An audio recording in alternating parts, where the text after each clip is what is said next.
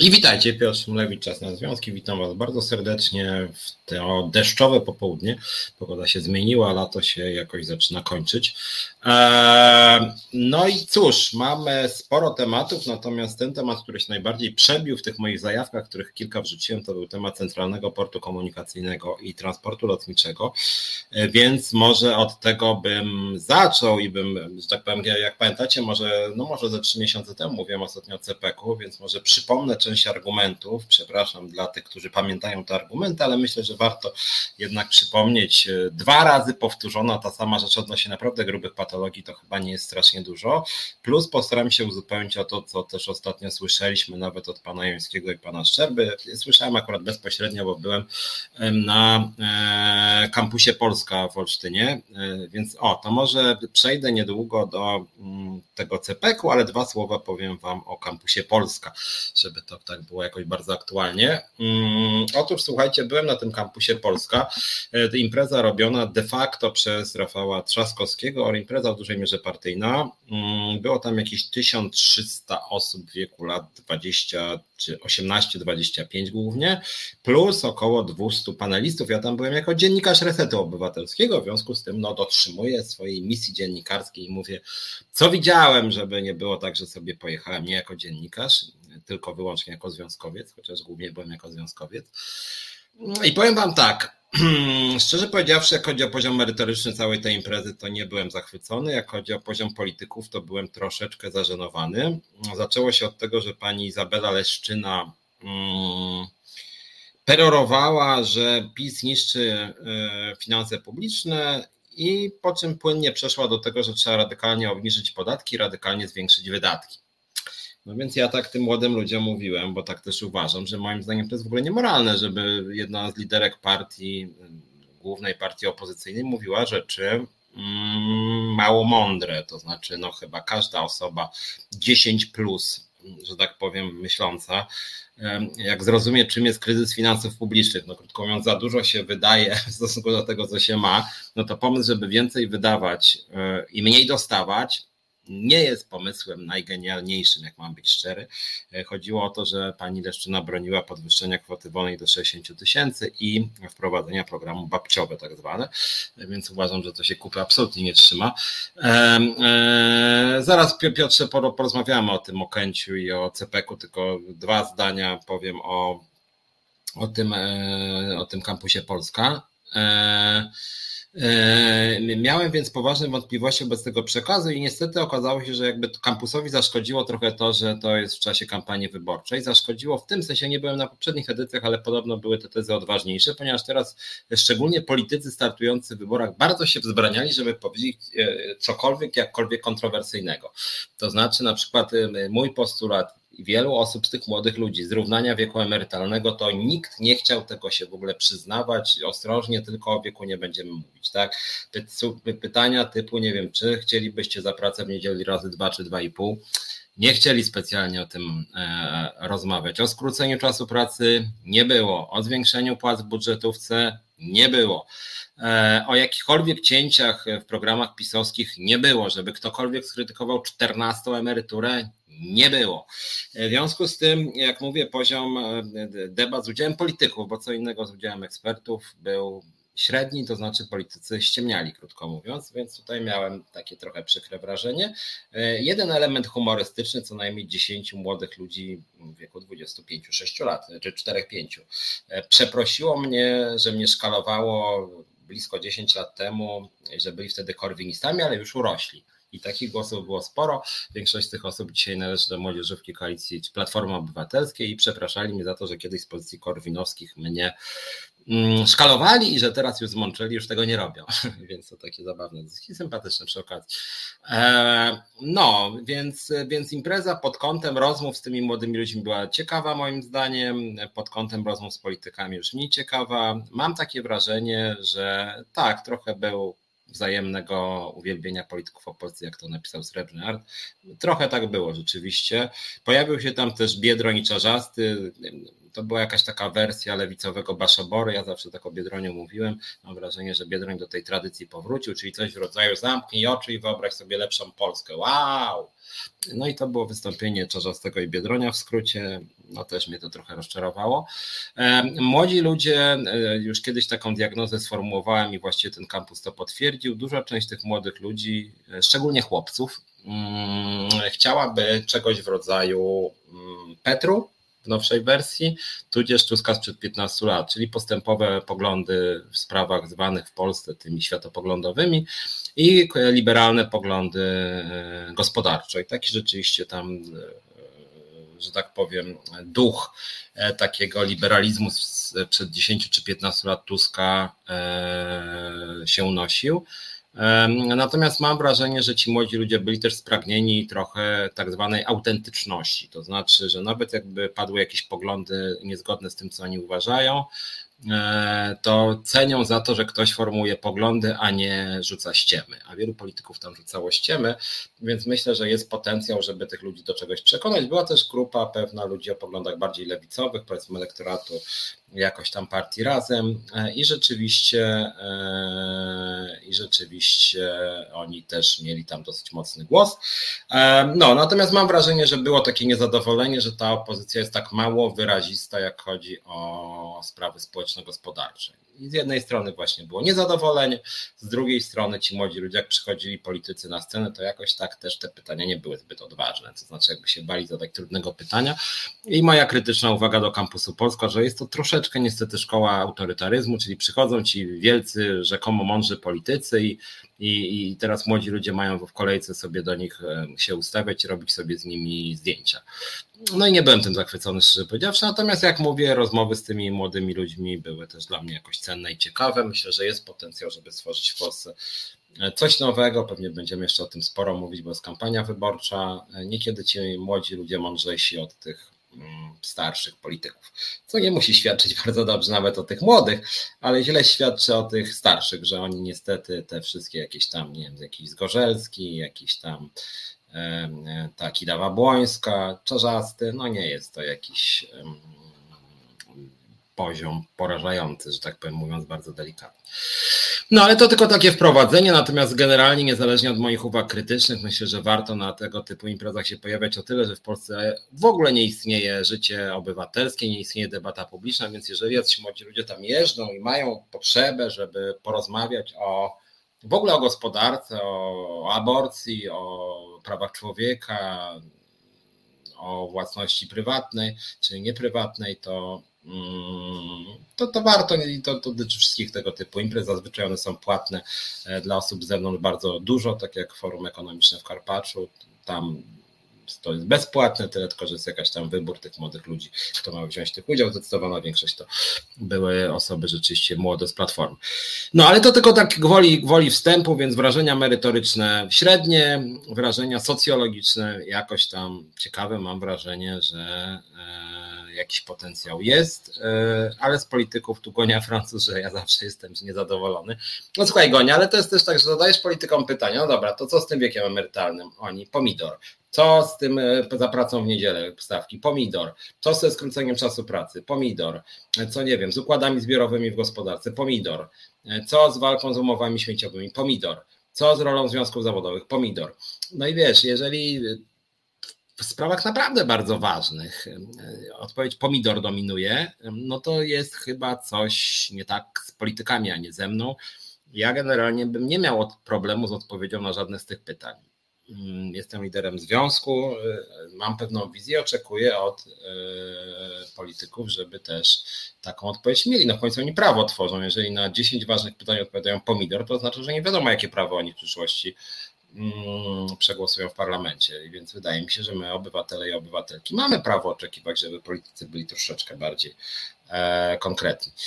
Eee, dobra, przechodząc do tego CPK-u, chciałem z Wami trochę porozmawiać o polskim transporcie lotniczym, eee, a żebyśmy też płynnie przeszli od kampusu do transportu lotniczego. Na kampusie był też niejaki Dariusz Joński i Michał Szczerba i muszę powiedzieć, że ich wystąpienie było chyba najlepsze z tego, co ja tam byłem na kilku czy kilkunastu panelach, kilkunastu raczej, mm, ponieważ Szczerba i Joński e, w przeciwieństwie na przykład do e, Biedronia i Czarzastego byli bardzo konkretni, bo Biedroń i Czarzasty takie wow, kochamy się, nie, zamknijcie oczy, otwarta Polska, e, to akurat Joński i Szczerba mówili konkretami, to znaczy rzeczywiście skupili się na jednej konkretnej sprawie, na sprawie gruntów przy lotnisku Chopina w Warszawie, i, e, i pod tym względem mm, rzeczywiście było to ciekawe.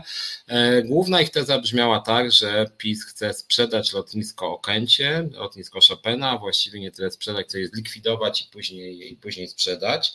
E, no i to było interesujące, dość mówili konkretami i rzeczywiście, i rzeczywiście jakaś teza się z tego wyłaniała. Chodziło generalnie o to, że PiS właściwie poza jakąkolwiek wolą społeczną, poza bez żadnego referendum, bez żadnej konsultacji z obywatelami, bez konsultacji nawet politycznych, już przyjął plan wyprzedaży tych nieruchomości, których, na których obecnie jest lotnisko Chopina w Warszawie, największe lotnisko w Polsce, które jest bardzo wygodne dla warszawiaków. Ja muszę Wam powiedzieć, potwierdzam, rzeczywiście dla osób spoza Warszawy, którzy nie latali samolotem z Warszawy. W Warszawie lotnisko jest w samym centrum miasta, właściwie e, jedzie się z centrum 20 minut, powiedzmy 25, jak nie ma korków, to nawet można w 15 minut dojechać, więc jest to bardzo, bardzo wygodne dla mieszkańców Warszawy, że nie trzeba ponosić jakichś kosztów, że nawet jak się jedzie taksówką, bo nie ma, nie ma autobusu w środku nocy, no to wtedy, to wtedy płaci się naprawdę niewielkie pieniądze. I bardzo szybko się dojeżdża, w związku z tym, jeżeli się leci, nie wiem, samolotem gdzieś dalej, no to się nie dolicza półtorej godziny, tylko jak mówię, 20 minut. E, więc, więc, więc, więc jest to, więc jest to, no nie jest w samym centrum Warszawy lotnisko, no nie jest na placu zamkowym Okęcie, czy Chopina lotnisko, ale, ale jest, ale jest no, blisko centrum, w takim szeroko rozumianym centrum. E, no i teraz sprawa polega na tym, lotniska nie zamknęli, a już sprzedali. E, nie, generalnie chodzi, chodzi o to, że e, zdaniem Jońskiego i Szczerby dotarli do papierów, które pokazują, że PiS chce, że już podjął decyzję o likwidacji lotniska Chopina w Warszawie. E, I są zakusy, i są na to papiery, że PiS chce sprzedać te całe nieruchomości, całość, która obejmuje pasy startowe, wszelkie budynki, e, że jest to już, że jest to obszar porównywalny do wielkości Żoliborza, całego dzielnicy więc bardzo, bardzo duży obszar e, i że ten obszar jest obecnie wart ponad 10 miliardów złotych e, i że jakby w związku z tym, że to wszystko jest utajnione w dużej mierze, to grozi nam no dalsze jakby takie rozkradanie państwa w wersji bardzo brutalnej, tak, e, czyli rzeczywiście sprzedaż terenów, w których jest obecnie lotnisko Chopina, E, I, e, no i rzeczywiście jest to gruba afera, tak? Mi też się wydaje ta gruba afera. Ja Wam od razu powiem, że na, bo ja te, mówię o tym, bo ja się sam zajmowałem i zajmuję polskim transportem lotniczym. Największy związek zawodowy w locie, e, Związek Zawodowy Personelu Pokładowego i Lotniczego należy do Związkowej Alternatywy. Ja sam działam od lat. E, w tym segmencie działałem też e, dawno temu w e, Państwowym Porcie Lotniczym, w Państwowych Portach Lotniczych, do których ostatnie dni, że tak powiem, należy lotnisko Chopina i również mam ciekawe doświadczenia z kadrami zarządzającymi tym transportem lotniczym, ponieważ tak się składa, nie wiem czy wszyscy o tym wiecie, ale Dwóch panów prezesów pisowskich transportu lotniczego mnie pozwało. Pan prezes PLL LOT Rafał Milczarski, teraz przestał już być prezesem, pozwał mnie na 200 tysięcy złotych, z czego chciał, żebym 100 tysięcy zapłacił na fundację Jana Pawła II, więc takie perwersyjne. Pan wiedział, że jestem autorem książki Ojciec Nieświęty. E, pan prezes Milczarski został zmuszony do wycofania tego pozwu. To było wtedy, kiedy żeśmy wygrywali, e, wygrywali strajk w locie. Było to dosyć rozczulające, ponieważ panowie z zarządu lotu, e, nie, Modlin nie padł, to Dires masz jakieś dziwne informacje, nie padł. No w każdym bądź razie pozwał mnie pan Milczarski na 200 tysięcy złotych i został ten pozew wycofany. Panowie z zarządu firmy biegali za mną wtedy i prosili, żeby, że oni wycofają, ale żebym się tym nie chwalił. Ja im powiedziałem, spadajcie, właśnie, że się tym pochwalę. I tak wycofali. Chodziło wtedy o to, że ja powiedziałem, że jest niebezpiecznie latać samolotami lotu, a mówiłem o tym, bo tak mówili kapitanowie, którzy mieli dowody na to, że były łamane procedury operacyjne. No i w każdym bądź razie to był pierwszy proces, drugi proces. Byłem pozwany przez pana Szpikowskiego, prezesa Państwowych Portów Lotniczych. To w ogóle facet jakiś szurnięty trochę, bo on mnie pozwał w ogóle za to, że po prostu ośmieliłem się krytykować jego antypracowniczą politykę. No i cóż, ten proces również się zakończył tak, że, e, że pozew został wycofany, a pan Szpikowski stracił pracę wyrzucony. E, no, w związku z tym, e, w związku z tym to były moje dwie przygody z transportem lotniczym. Ja trochę poznałem i tą, że tak powiem, strukturę naziemną, i tą latającą, czyli porty lotnicze i PLL Lot, które nas zlikwidują. O końcu CPK nadal będzie pustym polem, dostanie radą, może o to chodzi. No może.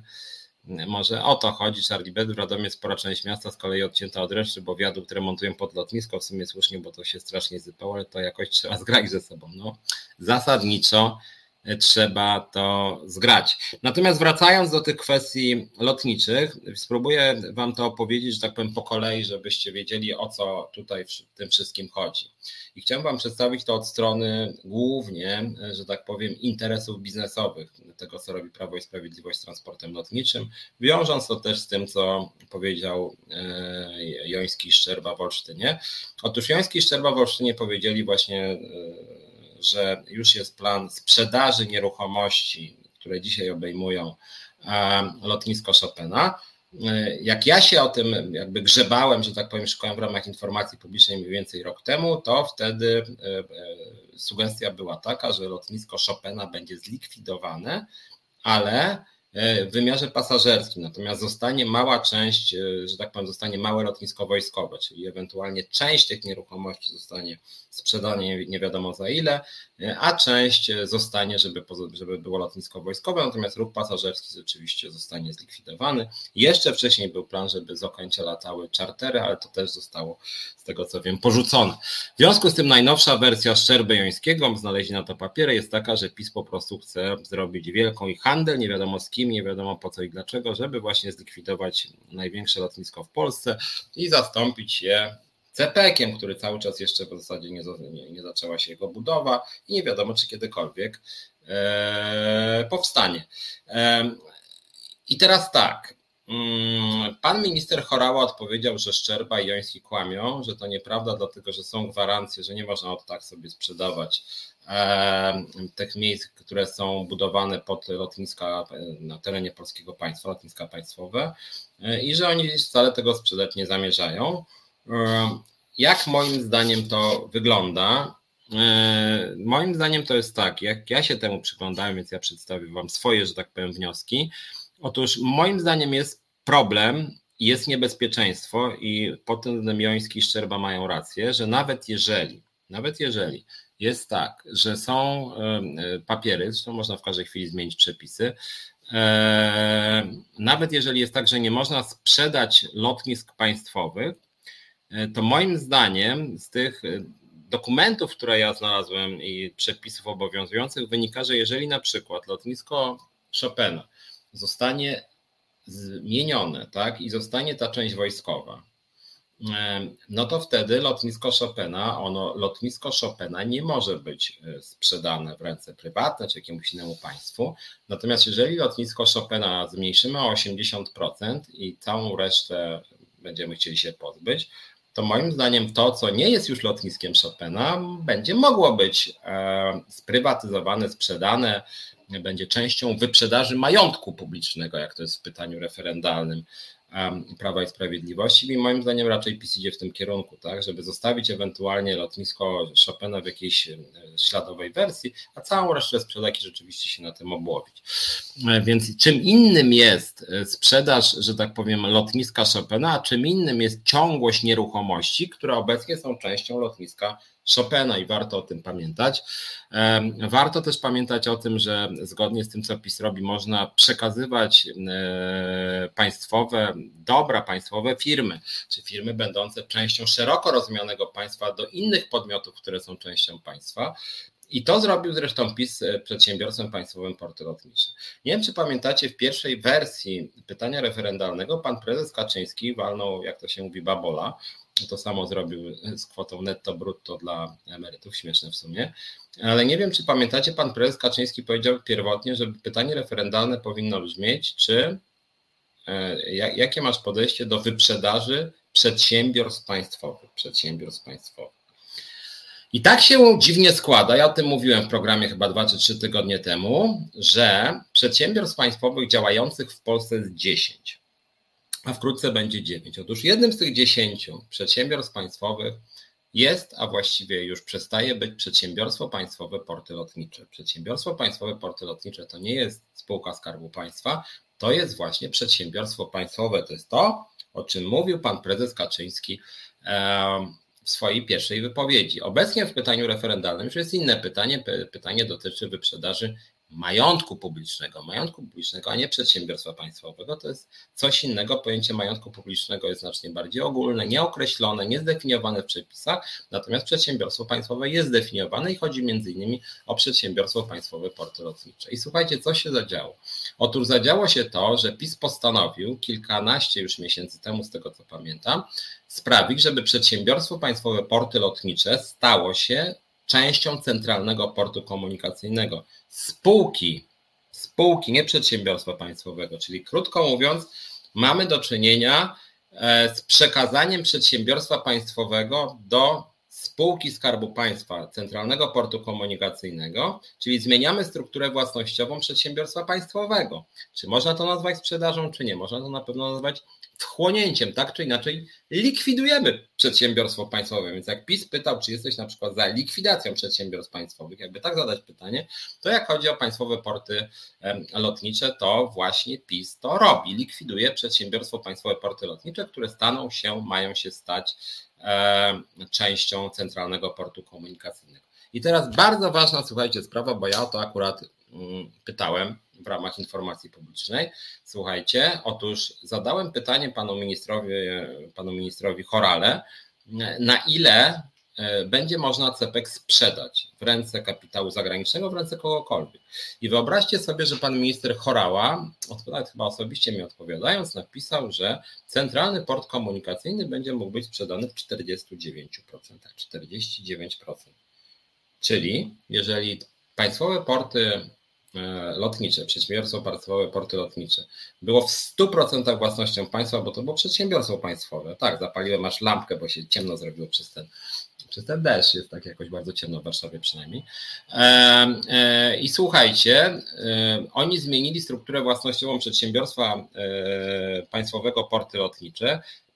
Porty lotnicze są właśnie teraz wchłaniane przez Centralny Port Komunikacyjny, a zarazem wpisali sobie w ustawę, że centralny port komunikacyjny w 49% będzie mógł być sprzedany zagranicznemu inwestorowi.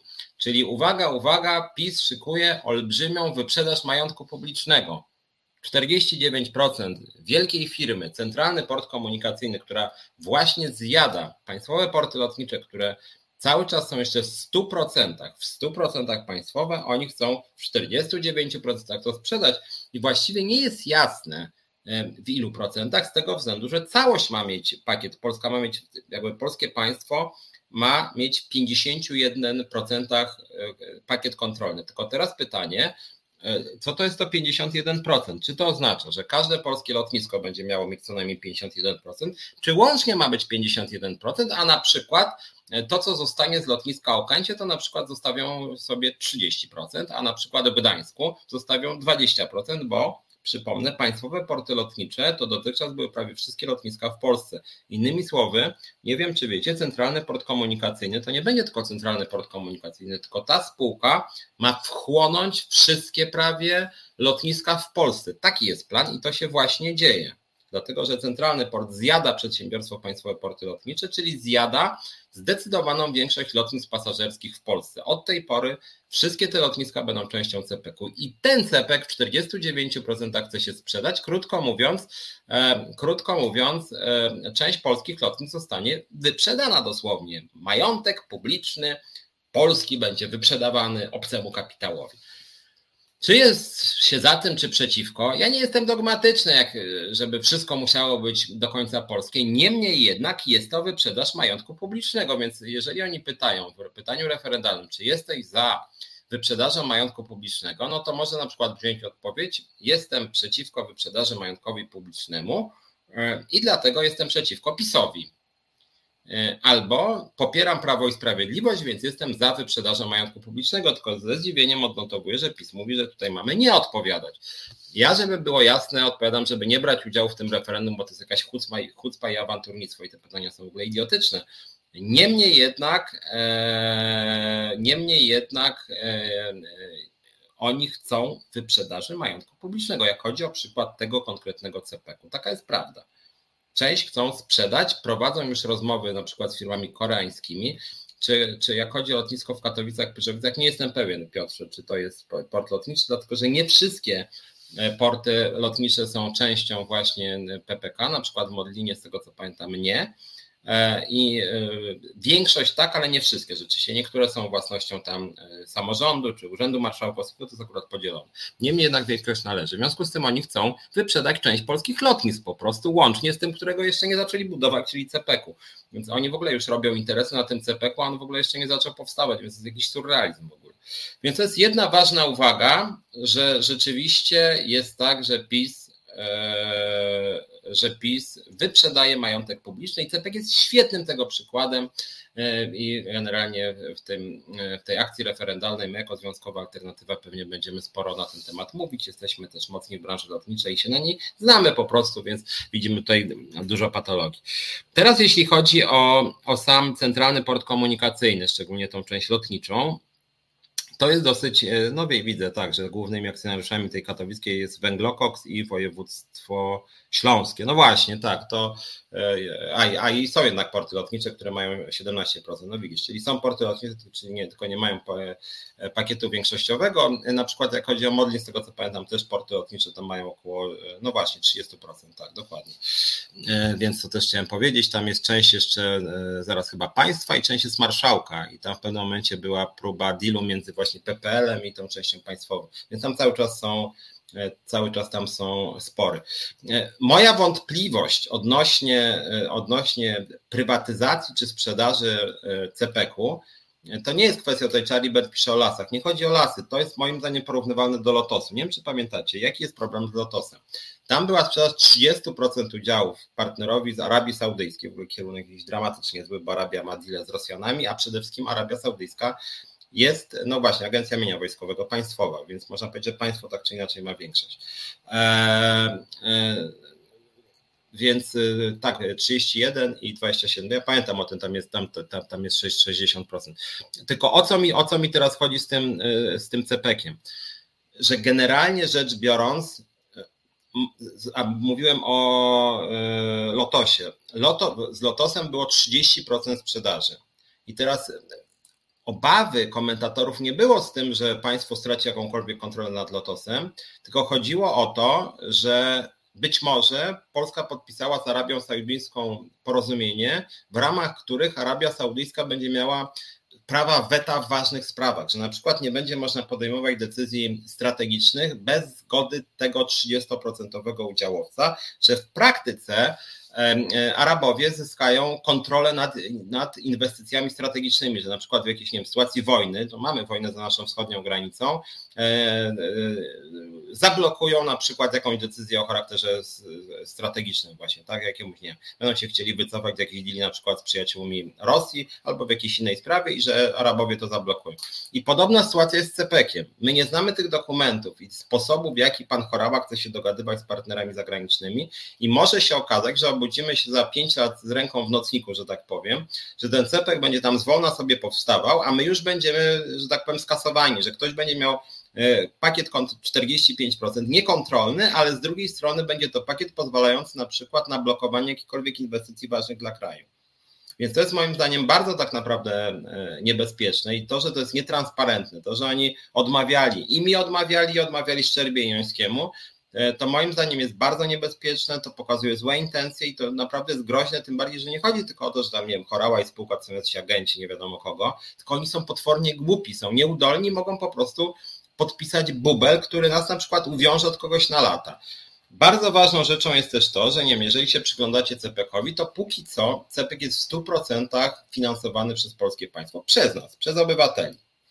E, w związku z tym mamy straty społeczeństwa, państwa, my płacimy, natomiast może się okazać, że na przykład jeżeli ten CPK jakimś cudem jednak powstanie i zacznie przynosić zyski, e, to może się okazać, że, e, że te zyski będzie ktoś inny konsumował jakiś podmiot prywatny, na przykład z Korei Południowej, bo są między innymi to dyskutowane. Czy Unia będzie chciała, mogła blokować? No generalnie na razie chyba nie ma przesłanek, nie ma zakazu inwestycji do podmiotu na przykład, nie wiem, Korei Południowej. To nie jest żaden zakaz. E, więc, e, więc warto, warto o tym pamiętać. Lotosem jest inny problem. Najpierw pisiory pogoniły Lotos, bo Unia kazała przez, przed fuzją. Pisiory miały 30% udziału, PGNiG 75%, po fuzji sprzedaż Lotosu połączono to 49%. Ok, nie będę dzisiaj mówił o Lotosie, też nie czuję się tu wielkim ekspertem, nie mamy też tam związku, natomiast jak chodzi o CEPEK i państwowe porty lotnicze, to ja akurat się temu trochę przyglądałem i chodzi tutaj o to głównie, że nawet jeżeli CEPEK będzie w 51 albo w 60% państwowy, to może się okazać, że ten, kto będzie miał 40%, będzie mógł, że tak powiem, zrobić nam kuku. Kiedyś o tym mówiłem, może Wam przypomnę. Jest dosyć ciekawe to, że jakbyście weszli na stronę CPK-u, zareklamuję Wam stronę Centralnego Portu Komunikacyjnego i byście zobaczyli, e, i byście zobaczyli, e, kto tak naprawdę e, inwestuje w CPK i kto jest właścicielem różnych części CPK-u, bo CPK to nie jest po prostu CPK spółka, tylko są, tam są różnego rodzaju inwestycje. To chodzi o płytę lotniska, to chodzi o projekt E, lotniska, e, to chodzi o pasy startowe, to chodzi o e, różnego rodzaju usługi dla pasażerów i tak dalej, i tak dalej. I tych partnerów, z którymi podpisał pisowski rząd, pan Chorała, różnego rodzaju umowy, jest co najmniej kilka. Ja się przyglądałem temu między innymi jak chodzi o, o, o tych, którzy projektują Centralny Port Komunikacyjny i co ciekawe, wybrał pan Chorała dwa podmioty, które mogą budzić pewnego rodzaju wątpliwości etyczne, czyli i, i nie żeby było jasne. Jakoś PiS nie lubi Unii Europejskiej również na tym obszarze. E, wybrana została firma libańska Dar al-Handasah i e, brytyjskie przedsiębiorstwo Foster Plus Partners. E, to, co, tym, co łączy te, dwa, te dwie firmy, jest to, że obydwie są znane z projektowania stadionów w Katarze, przy budowie których zginęło kilka tysięcy osób. Ja w tej sprawie wysyłałem zapytania w ramach informacji publicznej, czy to nie przeszkadza rządowi, że podpisuje umowy z partnerami, którzy budowali stadiony, gdzie umierali na masową skalę ludzie mm, ci, którzy projektują lotniska zgodnie z prawem międzynarodowym i jakby z praktyką po prostu tego segmentu rynku, mają wpływ na to, czy na przykład są jakieś klauzule pracownicze dotyczące, czy klauzule społeczne dotyczące na przykład realizacji tych projektów. Te dwie firmy no najwyraźniej odpuściły i zgodziły się, żeby te warunki pracy były bestialskie, nie wycofały się. Mm, więc warto, warto o tym pamiętać, że to są dwie firmy, które e, rzeczywiście no, brały udział w niezbyt ciekawym przedsięwzięciu. Jeszcze na ta libańska firma Dara al-Handach, tam były na niej spoczywały zarzuty prokuratorskie, tam między innymi doszło do jakiegoś pożaru, w którym zginęło sporo osób. E, było postępowanie, ono zostało ostatecznie zamknięte. Pan Chorała mi odpowiedział, że e, żadnego wyroku nie ma, więc wszystko jest w najlepszym porządku. Z tego co czytałem, no wobec tej spółki libańskiej były poważne zarzuty. Sam Liban, no jak chodzi o wskaźniki korupcji, nie jest zbyt wysoko, mówiąc delikatnie. Więc pytanie, czy ta firma nie ma różnych złych rzeczy na sumieniu. Zresztą jak chodzi o te mm, stadiony w Katarze, to nawet wypowiadało się w tej sprawie takie stowarzyszenie firm projektujących i ono miało zdanie negatywne, to znaczy, że jest dobrą praktyką tego typu firm, że jeżeli chodzi o realizację ich projektów, to one mają prawo domagać się klauzuli społecznych, żeby na przykład elementarne prawa pracownicze były przestrzegane. No i tutaj w Katarze no to był koszmar, tak? To były niekiedy obozy pracy, gdzie ludzie strasznie mało zarabiali i część z nich po prostu zmarła w miejscu pracy i to było kilka tysięcy osób co najmniej. Więc już ten mm, projekt o dawca CPK-u budzi moim zdaniem dosyć poważne wątpliwości. Druga sprawa, o której mówiłem, no to jest to, że właśnie podmiotem finansującym CPK jest budżet państwa e, cały czas. E, mm, I cóż, pracowników, którzy są zatrudnieni w CPK jest już około 600, z tego co pamiętam. Średnie zarobki przy pracowników Centralnego Portu Komunikacyjnego to są rzędu 13,5-14 tysięcy złotych, średnia podkreślam 13,5-14 tysięcy.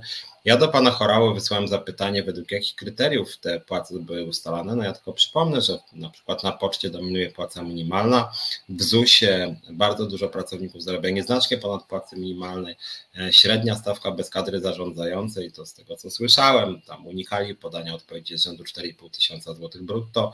E, podobnie e, sytuacja wygląda wśród pracowników cywilnych policji, a nawet jeszcze troszkę gorzej, podobnie wśród pracowników cywilnych prokuratury.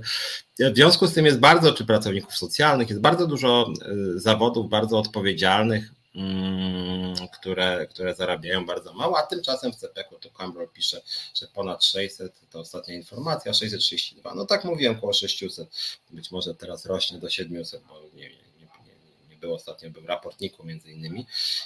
No właśnie, 14 tysięcy za pilnowanie pustego pola, mówią, że praca w ochronie się nie opłaca. No właśnie, dla niektórych się opłaca.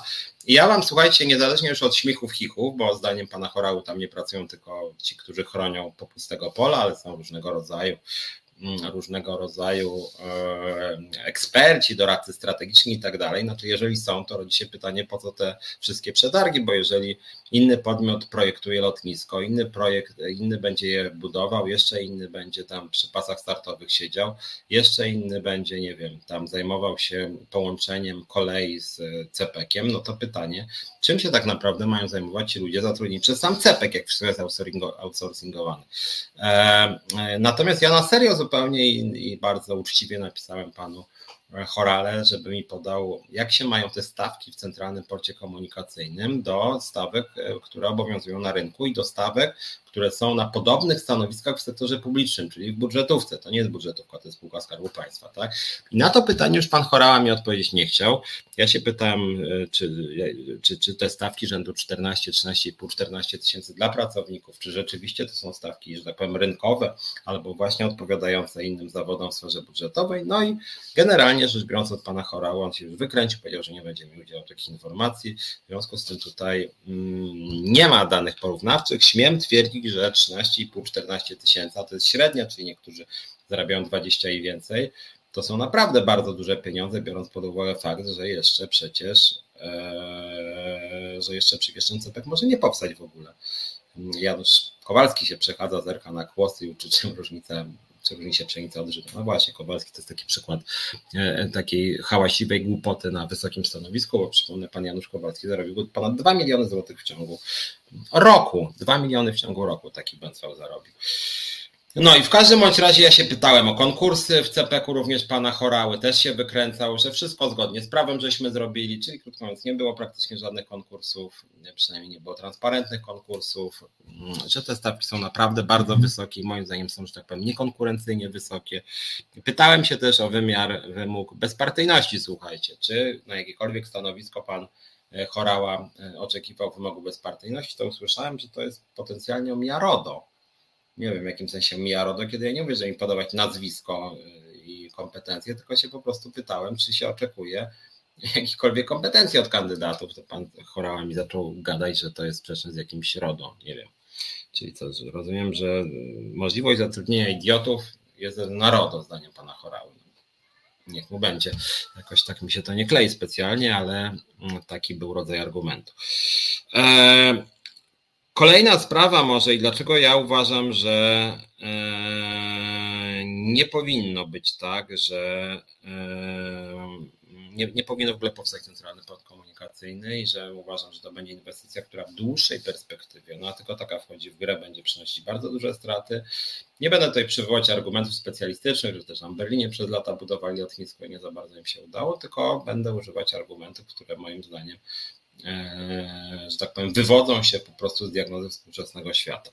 E, Pan Chorała na pytanie właśnie o takie strategiczne argumenty za czy przeciw CPK-owi e, przywoływał raport, który był przygotowany bodaj przez coś, co się nazywa JATA, taki skrót. Mm, to jest takie stowarzyszenie, e, stowarzyszenie e, firm lotniczych, natomiast no ono jest, że tak powiem, stronnicze, ono chyba nawet jest utrzymywane przez te firmy, w związku z tym no trudno, żeby przeciwko nim występowała, to jest krótko mówiąc to jest krótko mówiąc lobbysta. Ale niezależnie od tego wydaje mi się, że jest co najmniej kilka argumentów na rzecz tezy, że CPEK jest złym rozwiązaniem. Zacząć chciałbym od liczby pasażerów. I to jest rzecz dosyć ciekawa, dlatego że właśnie CEPEK miał taki raport JATA, z którego wynikało, że liczba pasażerów będzie lawinowo rosła w transporcie lotniczym. E, tak, Stowarzyszenie Przewoźników, głównie jak Piotr pisze Strychalski. E, no i e, no więc właśnie, raport JATA nie jest jawny, CEPEK wybiera tylko kilka kwestii. Dokładnie to ja szukałem tego raportu JATA i nie znalazłem tej argumentacji, natomiast znalazłem wycinki z, i to jest na stronie CPK-u i słuchajcie, te wycinki przyznam szczerze przekonujące nie są. One się opierają na projekcji z roku 2000 przede wszystkim 19 one się opierają na bardzo optymistycznych wtedy przesłankach dotyczących koronawirusa. Właściwie oni uznali, że koronawirus to był taki wypadek przy pracy i że to nigdy nie wróci, że to nie ma żadnego wpływu na to, w jaki sposób ludzie e, mają podejście do transportu lotniczego. Moim zdaniem COVID jednak sporo zmienił, szczególnie w krajach rozwiniętych. W związku z tym COVID w ogóle nie został wzięty pod uwagę. E, nie było tam mm, jakichkolwiek sugestii, że może się wiązać epidemia ze zmniejszeniem liczby pasażerów, e, mm, więc nic takiego tutaj nie było w ogóle uwzględnianego, co moim zdaniem budzi wątpliwości. Z drugiej strony, e, co ciekawe, również JATA i ten raport nie uwzględniał i również oczywiście CEPEK nie uwzględnia, czy nawet pan Chorała, kwestii związanych z inflacją i wzrostem cen energii, że krótko mówiąc wzrost cen no, ma wpływ na motywację e, pasażerów, a oni w ogóle ten wątek cenowy pominęli, uznali, że nawet jeżeli ceny biletów wzrosną dwu czy trzykrotnie w perspektywie kilkunastu lat, że no, przecież mogą być kolejne wojny, konflikty, epidemie, no żyjemy w trudnych czasach, są też zmiany klimatyczne, więc tego typu sytuacji, która ma dzisiaj związek z COVID-em i z wojną e,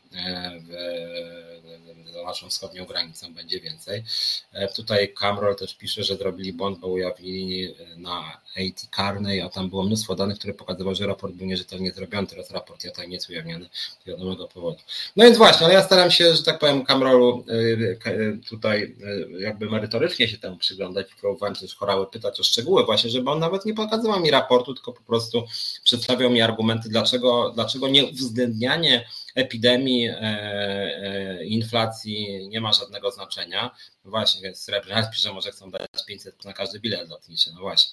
No w każdym bądź razie nie ma tam inflacji, nie ma tam wojny, to jest dosyć ciekawe. O to pytałem, czy, czy uwzględnili to, że obecnie no, wiele samolotów nie lata w kierunku wschodnim, czy tak przez Rosję i przez Ukrainę. Oni mi napisali, że to jest tylko kilka procent ruchu lotniczego, więc nie ma to znaczenia. Więcej coś takiego. No, jak mam być szczery, jeżeli odpadał, ile nam podawali tam 7% ruchu lotniczego, no to 7% to nie jest tak bardzo, bardzo mało, w związku z tym chyba powinno się skorygować o te 7%, nawet raport JATA, a JATA, raport JATA powstawał przed wojną w Ukrainie, w związku z tym no, ten czynnik również w ogóle nie został uwzględniony, nie było żadnych y, skorygowania tych danych dotyczących liczby pasażerów, że ze względu na wojnę w Ukrainie ta liczba lotów spadnie i ten spadek może się utrzymywać, no bo nie wiemy ile będzie trwała wojna i jak ona się będzie rozwijać, jakie tereny będzie e, obejmować. O tym się nie mówi, że na przykład część kierunków się wydłużyło e, i rzeczywiście e, przez to ceny biletów są droższe i część i część e, pasażerów potencjalnych rezygnuje po prostu z tego powodu do ceny długości lotu. E, ważną sprawą jest też co ja śledziłem bieżąco, co się wiąże z epidemią koronawirusa, bo epidemii już póki co nie ma. ale generalnie rzecz biorąc doszło do zmiany postaw wielu setek tysięcy ludzi i wielu milionów na całym świecie. Mnie tu interesuje głównie kontekst unijny, e, no bo mówimy o lotnisku Chopina i mówimy o centralnym porcie komunikacyjnym, więc jak chodzi o szacowaną liczbę pasażerów na centralnym porcie komunikacyjnym, to wydaje mi się, że bardzo ważnym elementem jednak jest to, że bardzo się rozwinęła praca zdalna, że w czasie epidemii koronawirusa zniknęło wiele biur i one już nie wróciły, że na przykład znikło mnóstwo lotów biznesowych, e, dzięki któremu, którym, którym miały linie lotnicze dużo zysków i pod tym względem na przykład było bardzo dużo lotów na linii Warszawa-Londyn czy Warszawa-Bruksela, ponieważ ludzie w celach biznesowych właśnie wylatywali na przykład jednego dnia, spotykali się w restauracji w Londynie, biznesmeni i tego samego dnia wracało się klasą biznes często do Warszawy. W związku z tym tutaj z jednej strony mamy przeniesienie lotniska, jeżeli mamy przeniesienie z lotniska Chopina na lotnisko Cepek, no, nawet jeżeli oni to bardzo sprawnie by zrobili, na co się nie szykuje, no to do CPK-u będzie się dużo dłużej jechało razem z odprawą niż do na lotnisko Chopina z Warszawy. W związku z tym część osób zrezygnuje, ponieważ się to nie będzie kalkulowało. Z drugiej strony radykalny wzrost pracy zdalnej i to, że rzeczywiście wiele firm po prostu zrezygnowało. Jakby się przejrzeli, jest warszawski Mordor, tam gdzie bardzo dużo firm po prostu już nie wynajmuje tam swoich lokalizacji, jeżeli wynajmuje, to jest dużo mniej pracowników. W związku z tym no, praca zdalna zaczęła pożerać też transport lotniczy. Tak? Ludzie przestali wyjeżdżać na krótkie loty biznesowe, które dawały bardzo duże zyski liniom lotniczym e, i pod tym względem e, też dawały zyski portom lotniczym. W związku z tym no, tutaj mówiąc o jakimś linearnym przyroście liczby pasażerów, można mieć wątpliwości, czy właśnie koronawirus no, pod tym względem się nie przyczynił do tego, żeby ograniczyć liczbę e, lotów. No i wreszcie bardzo ważne jest też to, że e, czego w ogóle się w Polsce nie uwzględnia i ta w ogóle ma to gdzieś w nosie całkowicie, e, mianowicie kwestie związane z tym, co na zachodzie już jest bardzo popularne, to znaczy, że mieszkańcy krajów zachodnich coraz mniej latają samolotami ze względu na ślad węglowy, ze względu na troskę o zdrowe środowisko, że ludzie nawet bogaci mniej latają samolotami. No jeżeli na zachodzie będą mniej latać samolotami, to również będzie mniej lotów nawet na największym porcie w Polsce. Więc pod tym względem, i to również ja to w ogóle nie uwzględniło tego czynnika, że, że duża część osób rezygnuje jednak z transportu lotniczego i nawet niekiedy robi znacznie bliższe wakacje, że tak powiem, właśnie z tych powodów śladu węglowego i troski o emisję CO2, żeby była mniejsza. I na tego typu pytania również pan Chorała w ogóle nie potrafił znaleźć odpowiedzi i uznał, że to, że w ogóle się tych czynników wszystkich nie uwzględnia, że wszystko to jest po prostu no, w porządku, że ten przyrost liczby pasażerów będzie tak czy inaczej linearny. No ja mam, ja mam wątpliwości, czy będzie linearny i uważam, że mm, pod tym względem E, rozbudowa, dodanie nowego pasa na lotnisku w Modlinie i zrobienie duoportu Warszawa-Modlin jest dużo lepszym rozwiązaniem. Mamy już transport do Modlina przygotowany, więc dobrze byłoby, żeby ten, ta podróż do Modlina trwała na przykład o połowę krócej. No znacznie łatwiej to zrobić niż zbudować całkowicie nową linię z Warszawy do Baranowa. Więc tutaj jak chodzi o tą linię Warszawa-Modlin w ogóle lotnisko Okęcie połączone jakoś z Modlinem, to jest znacznie mniejsza, wielokrotnie mniejsza inwestycja E, niż właśnie Baranów, które jako taki gigant komunikacyjny moim zdaniem e, nie ma już zapotrzebowania we współczesnej Polsce, a być może na współczesnym świecie. Dziwię się też, że rząd z jednej strony mówi o CPK, a z drugiej strony na przykład rozbudowuje ten surrealistyczny radom. Czemu to ma służyć, jeżeli ma CPK zjadać po kolei te wszystkie porty? Nie rozumiem tego, więc, więc, więc moim zdaniem, biorąc pod uwagę wszystkie te czynniki, E, nie jest prawdą, że ta liczba pasażerów będzie tak szybko rosła. W konsekwencji nie jest prawdą, że, że będzie, tam już jest plan, że już w pierwszym roku funkcjonowania niby CEPEK będzie przynosił e, zyski, tam 30-40 milionów pasażerów w pierwszym roku, więc to są jakieś, jakieś kosmiczne e, założenia. I mam tutaj bardzo poważne, bardzo poważne wątpliwości, czy, czy ma to sens, więc może to być gigantyczny wydatek ze strony państwa, a później jeszcze część zysków, jak mówiłem, e, mogą e, odprowadzić firmy zagraniczne, które wkrótce staną się udziałowcami CPK-u. Pytanie, jakie to będą jakie to będą udziały, co dostanie na przykład ta firma która projektuje CEPEK, ta Dara Al-Handasa czy ten Foster and Part plus Partners. Więc, więc, więc moim zdaniem tutaj rzeczywiście jest bardzo dużo znaków zapytania i całość może się okazać wielkim bublem, wielkim bankructwem może się zakończyć. Już są pieniądze spore władowane, a cały czas tak naprawdę nie wiadomo, czy w ogóle ten centralny port komunikacyjny powstanie. E, więc warto o tym pamiętać, warto pamiętać o tym, że to są zbędne etaty, że to jest kolesiostwo, że to jest to 13,5 tysiąca złotych na łebka, bez odpowiedzi, jakie były kryteria zatrudnienia. Bardzo śmieszne, bo jak Chorała mi odpisał, jak ja, ja się spytałem, czy, czy jest wymóg bezpartyjności w konkursach na podstawowe stanowiska, on mi napisał, że to byłoby naruszenie RODO. RODO. Pytanie o to, czy to rozumiem, że, że na przykład służba cywilna to w ogóle jakoś bezprawnie działa, bo tam jest wymóg bez, bezpartyjności. A tu się okazuje, że pan Chorała wręcz twierdzi, że to jest naruszenie RODO, jak, jak, jak sprawdzają, czy, czy jest bezpartyjnie. To jest coś niesamowitego zupełnie. E, w związku z tym, no jest to niestety również pod tym względem taki bardzo, że tak powiem, kolesiowski, e, kolesiowski interes.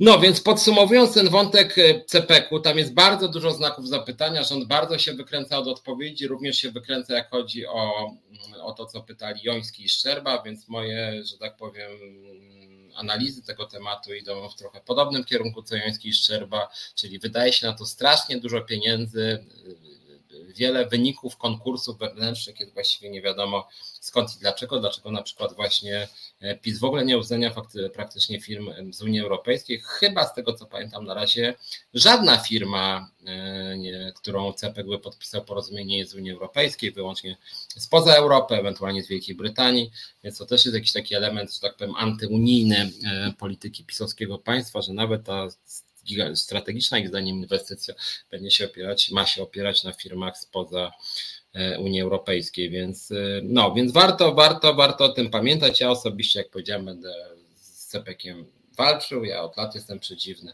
Moim zdaniem znacznie lepszym rozwiązaniem, jak mówię, jest duopol właśnie lotniska Chopina i, e, i lotniska w Modlinie więc myślę, że to byłoby znacznie lepsze. A propos podróży, pisze Srebrnart, lepiej by się skupili na rozwoju kolei, na przykład na trasie Amsterdam, Bruksela, Paryż, Mądrze zmodernizowana linia spowodowała całkowity zanik ruchu lotniczego na tej trasie. No właśnie, to jest dosyć ciekawe. Eee, skoro mamy wyjść z Unii, to nie możemy opierać się na tych firmach, Cameron pisze. No, no tak, trochę tak wygląda rzeczywiście.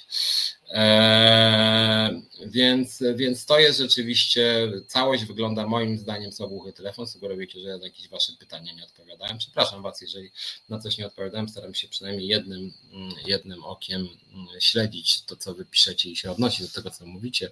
Nagrał pisał, jakby miał jechać z Radomia samolotem do Berlina, to szybciej taniej samochodem.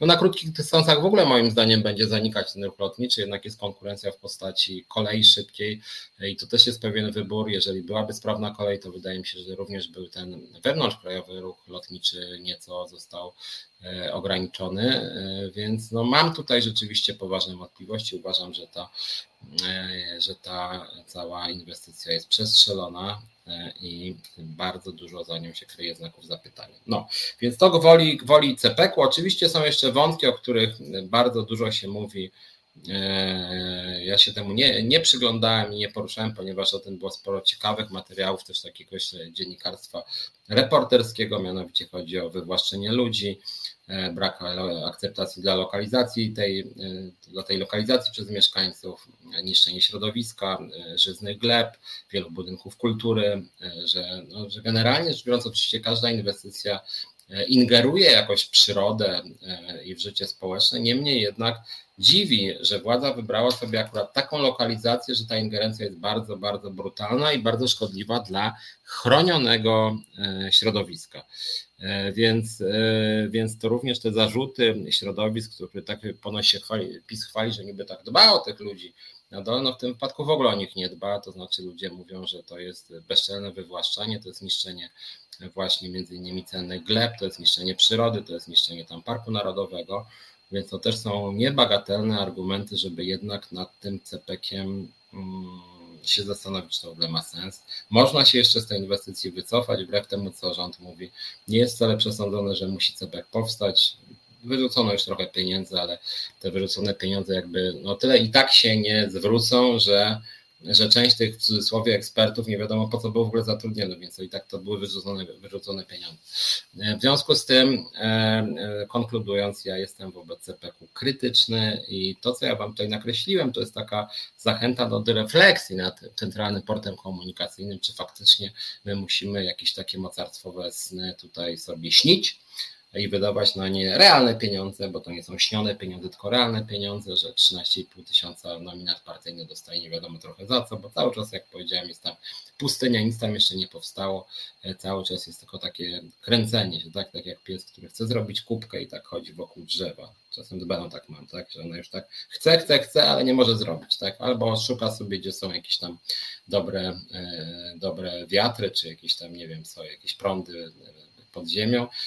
No i generalnie z tym cepekiem to też jest tak, że oni niby wiedzą już, gdzie ten cepek ma być, niby wszystko wiadomo, ale tak robią, żeby to tak tak sobie krążą po tym CPK-u. Zatrudnili 600 osób, ale lotnisko właśnie nie powstaje, więc te 600 osób ma po prostu e, zarabiać pieniądze i taka jest ich główna tam rola w tym centralnym porcie komunikacyjnym.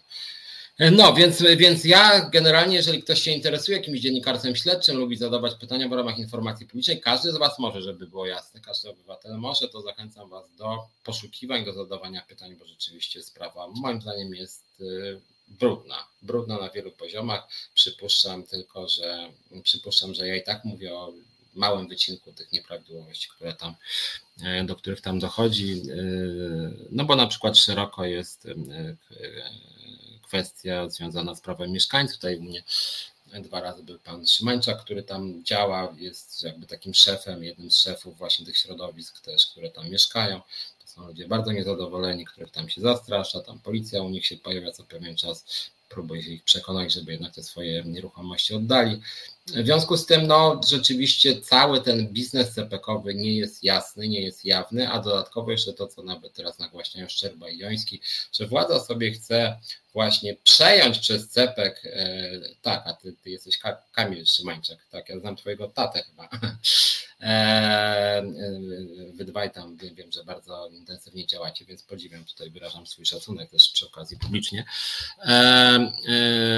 więc, więc, więc, więc są ludzie, którzy tam działają na dole, między innymi tu obecny pan Kamil, więc warto też po prostu ten temat poznać. Ja starałem się akurat, pan Kamil więcej mówi o, o tych wątkach, nazwijmy to, jakby to powiedzieć w cudzysłowie, lokatorskich, tak, czyli różnego rodzaju eksmisje, naciski, żeby ludzie za jakieś niewielkie stawki zgodzili się pozbyć mieszkań, natomiast ja się bardziej przyglądam pod takim kątem, mm, że tak powiem, biznesowym, że to wszystko jest przygotowane na kolanie, to wszystko, my nie wiemy o wielu rzeczach, te klauzule sprzedaży CPK-u podmiotom zagranicznym nie są jasne, E, może się okazać, e, może się okazać, e, że na przykład właśnie ktoś będzie miał pakiet kontrolny nad CPK-iem i nie będzie to podmiot przyjazny Polsce i obudzimy się z tak zwaną ręką w nocniku, później odkupienie tych udziałów na przykład będzie warte więcej niż cały CPK. W związku z tym, no my o wielu rzeczach nie wiemy, a wygląda to tak naprawdę bardzo groźnie, może się okazać nagle, że zostanie jakaś kolejna spółka jeszcze powstanie, tam już Bioński Szczero pokazywali, że już powstaje, że spółka w spółce w spółce przejmie na przykład e, lotnisko Chopina, czy ten teren pod lotnisko Chopina, z tego terenu zrobi wielki park rozrywki dla nominatów pisowskich, na przykład hotel, który później tam, nie wiem, e, będzie e, na 10 lat najmowany przez, przez pana ryzyka, który później dostanie to za 2% wartości. No takie rzeczy w Polsce pisowskiej się, nie tylko zresztą pisowskiej wcześniej też bywało, teraz jest na masową skalę zdarzały i tego myślę, że powinniśmy się bać, jest taki apel Jońskiego i Szczerby do warszawiaków, żeby się tą sprawą zajęli, nie pozwolili ukraść nam naszego lotniska jest czymś bardzo pożądanym, a z drugiej strony, no tak jak na przykład pan Kamil tutaj walczy o to, żeby no nie, nie pozwolić PiSowi okraść mieszkańców właśnie Baranowa i okolic, że tam tych nieprawidłowości też jest bardzo dużo, więc niestety mamy do czynienia z taką niszczycielską działalnością e, i tu, e, i tu. E, czy znane są fakty odnośnie działek, jakie CEPEK sobie wybierał, aby przejąć na przykład w Izabelinie C? Niby to miały być działki zamienne, tylko że w Izabelinie C to można pobudować willę, a nie gospodarstwo. No więc właśnie, jest w tej chwili pięć spółek CPK. Ja wiem, tak, i to się ciągle rozrasta, ta liczba spółek, i później się okaże, że na przykład trzy z tych spółek są stricte e, kontrolowane przez państwa, dwie na przykład będą e, w znacznie większym stopniu na przykład skomercjalizowane i być może się okaże, że jedna z nich jest strategiczna i to jest tajne porozumienie między rządem pisowskim i na przykład y, Arabią Saudyjską albo Emiratami Arabskimi. Więc ja tu widzę mnóstwo niebezpieczeństw związanych z tym, co ja bardzo często w tym programie między innymi mówię, mianowicie te nasze lęki, y, moim zdaniem uzasadnione, wiążą się z tym, że w Polsce tak naprawdę nie działa prawo do informacji publicznej i nie działa transparentność życia publicznego. Gdybyśmy wiedzieli, co PiS planuje, jakie to umowy nam przygotowuje, dlaczego przedsiębiorstwo państwowe porty lotnicze jest zjadane przez centralny port komunikacyjny, czyli dlaczego lotniska regionalne są zjadane przez megalotnisko, dlaczego firma, która reprezentowała, czy firma, przedsiębiorstwo państwowe, które skupiało prawie wszystkie lotniska w Polsce, będzie zjedzona przez jedno lotnisko nowe. No przecież chyba odwrotnie powinno być. To CEPEK powinien stać się częścią przedsiębiorstwa państwowe Porty Lotnicze, nie sądzicie? Jeżeli było przedsiębiorstwo Porty Lotnicze, jak sama nazwa wskazuje, która to, która to firma skupiała porty w całej Polsce, prawie wszędzie miała udziały całościowe, w niektórych, jak tutaj wskazywano, w Katowicach na przykład, czy w Modlinie to, była, to był mniejszościowy udziałowiec, no ale generalnie większość lotnisk należało do przedsiębiorstwa porty lotnicze, a tu nagle przychodzi pomysł na bardzo duże lotnisko i to lotniska zjada jako firma mniejsze lotniska. Zjada przedsiębiorstwo państwowe, które skupiało mniejsze lotniska, więc to jest na głowie postawione. Dlaczego częścią CPK-u mają być mniejsze lotniska? Przecież CPK to jest lotnisko. Dlaczego to lotnisko ma mieć w sobie mniejsze lotniska? Więc moim zdaniem to jest w ogóle na głowie postawione. Tutaj oczywiście to ja też e, zadawałem i będę zadawał pytania odnośnie praw pracowniczych. Co się stanie z pracownikami tych poszczególnych portów lotniczych? Czy to nie będzie jakaś restrukturyzacja z elementami zwolnień? Eee, no właśnie, więc tu Kamrol moim śladem, czy ja jego śladem idę odnośnie pytania, dlaczego PPL eee, nie buduje CPK-u, bo to jest naturalne, jest przedsiębiorstwo państwowe e, strategiczne, które buduje CPK i później CPK byłby częścią portów lotniczych, więc ja Kamrol dokładnie w tym kierunku pytałem pana Chorałę, ale ono oczywiście w tej sprawie, że to nie, że wspaniały wielki CPK, że to jest naturalne, że akurat to są już publiczne wypowiedzi pana Chorały, że CPK ma być właśnie taką mocarstwową firmą, ale no ale bardzo jest to dziwne, że duże lotnisko ma wchłonąć przedsiębiorstwo, które zajmowało się i było skupiskiem kilkunastu lotnisk. Przecież to jest trochę bez sensu. Jeżeli jest firma państwowa, która skupia lotniska w ogóle w Polsce i tworzy sieć lotnisk i je koordynuje między sobą, no to CPEK powinien stać się raczej częścią tego. Tak się intuicyjnie wydaje. To wydaje się być no, tak na zdrową logikę, że tak powiem. A tutaj nie dość, że CPEK ma wchłonąć te mniejsze lotniska, to jeszcze dodatek CPEK, który nie jest przedsiębiorstwem państwowym, ma zjeść przedsiębiorstwo państwowe i zmienić jego status na spółkę Skarbu Państwa. Więc rzecz wygląda moim zdaniem jednak podejrzanie tajemniczo i jakiś niestety pachnie mi to brudnymi interesami. Dobra, słuchajcie, zróbmy krótką przerwę, bo już godzinkę sobie gadamy, jest godzina 18.01, więc zróbmy krótką przerwę i później wracamy. E, kończąc ten cepek, jeszcze porozmawiamy sobie o kilku innych bardzo ważnych rzeczach związanych między innymi z sytuacją na na poczcie, e, czy związana e, z tym, co się tam dzieje między nami i panem Mencenem, czy z tym, co się dzieje z umowami śmieciowymi, bo był ostatnio ciekawy wniosek Rzecznika Praw Obywatelskich w sprawie szkodliwości umów śmieciowych, więc tematów mamy dużo, a póki co zróbmy sobie króciutką przerwę. Kawa w kawiarni kosztuje Cię więcej niż miesięczne wsparcie resetu. Prosty wybór, prawda? Wejdź na resetobywatelski.pl i kliknij w Obywateluj z nami. O, Jestem już, myślałem, że jakaś reklama jeszcze będzie. E, witajcie, wracam Piotr Szymlewicz, Czas na Związki. Jestem przewodniczącym Związku Zawodowego Związkowa Alternatywa. Oczywiście Was serdecznie zapraszam do wstąpienia do mojego związku kierowanego przeze mnie. E, teraz jesteśmy w trakcie robienia różnych kampanii. Zapraszamy innymi pracowników Poczty Polskiej, pracowników cywilnych Policji, pracowników cywilnych prokuratury, e, no ale generalnie rzecz biorąc zapraszamy ze wszystkich branż, mówię, że akurat na tych obszarach e, robimy teraz takie kampanie, zaczynamy je. Mm, e, tutaj Charlie Bell się dziwi, po co to wszystko jest robione e, i że teraz robią, e, no właśnie PiS robi jakiś bardzo dziwny ruch, który w sumie dla nikogo nie jest do końca zrozumiały. Jakiś taki mamy duoport, Cepek Radom chyba to ma być, przy czym ten Cepek nie wiadomo, czy kiedykolwiek powstanie, a w zamian rozumiem mamy zlikwidować Okęcie i chyba, czy to jest od Chopina i zlikwidować Modlin. Mm, więc nie wiem w ogóle czemu to służy ten, ten Radom rzeczywiście jest tak trochę po cholerę. Chyba chodzi generalnie, ja mam wrażenie, że trochę gdzieś tam o to chodzi, że Kaczyński mści się na e, Warszawie o to, że to Warszawa go nie wybiera na, e, że nie wygrywa w Warszawie, że w Warszawie od lat przegrywa z Platformą i tam parę razy mało brakowało, by z Lewicą przegrał. E, I teraz już nawet prezes się obraził, jak wiecie, i chce się przenieść do Kielc, jak chodzi o start w wyborach. Więc gdzieś tam ten prezes tej Warszawy strasznie nie lubi, że to Warszawa Trzaskowskiego wybiera, wcześniej Gronkiewicz-Walc, że jakoś Warszawa nie wybiera pisowskich kandydatów. Więc ja nie wiem, czy to nie jest w ogóle trochę zemsta na Warszawie, żeby to lotnisko było w jakimś takim niewygodnym miejscu, żebyśmy warszawiacy musieli tam, nie wiem, tłuc się z półtorej godziny do lotniska, żebyśmy, prawda, musieli jeździć do jakiegoś tam Radomia czy jakiegoś CPK-u w 2048 wybudowanym. Więc ja mam czasem wrażenie, że tutaj dorabia się ideologię pod taką po prostu zemstę prezesa, że to wszystko służy po prostu temu, żeby warszawiacy nie mieli swojego lotniska i żeby Kaczyński, a widzicie, i coś się wybierali tutaj jakiegoś gnoja Trzaskowskiego, trzeba było mojego gościa wybrać, nie? E, I mam wrażenie, że trochę jednak o to chodzi, bo, bo nie ma to sensu po prostu, moim zdaniem. Cała ta koncepcja tego CPK, tego Radomia, którego tak się na siłę wciska ten Radom i tam jak nie wiem, któregoś tygodnia tam o 100 pasażerów więcej przyjdzie, o, udało się, jest, tam jest, nie, tam już 2000 pasażerów, nie? E, no wygląda to średnio, szczerze powiedziawszy. Jest to kompletnie nieprzekonujące. Jeszcze ten cepek, który ma zjeść wszystko, ale powstaje w Radomiu lotnisko, no jakby kupy się to trochę, czy bardzo nawet nie trzyma.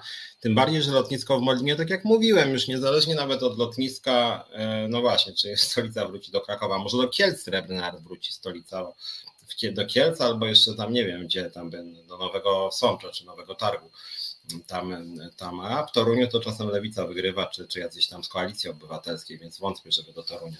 E, więc, więc rzeczywiście mam wrażenie, że to są jakieś w ogóle partykularne powody ta chęć likwidacji Chopina to jest w ogóle bez sensu i bardzo niewygodne dla warszawiaków, więc tutaj akurat to, że Szczerba i Joński mówili o tym, że to powinno być poddane jakimś rozmowom z obywatelami, jakimś konsultacjom społecznym, to jest akurat bardzo dobry głos. No, generalnie wywalać mieszkańcom stolicy e,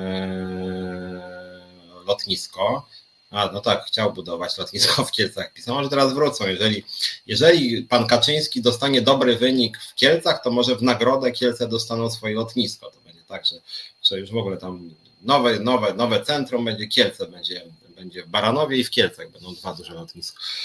E, więc, e, no bo Radom też już dostaje, zresztą z Radomia, zaraz Milczarski chyba z Radomia pochodził, tak na marginesie, tam w ogóle dużo tych nominatów z Radomia pochodzi pisowskich i PiS tam rzeczywiście od lat wygrywa.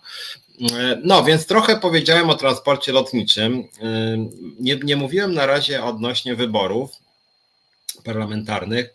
Ja muszę Wam powiedzieć, że tą kampanią jestem strasznie zniesmaczony. Jest ona głupia, prymitywna, nie na poziomie, nie, nie mówi tak naprawdę o ważnych sprawach.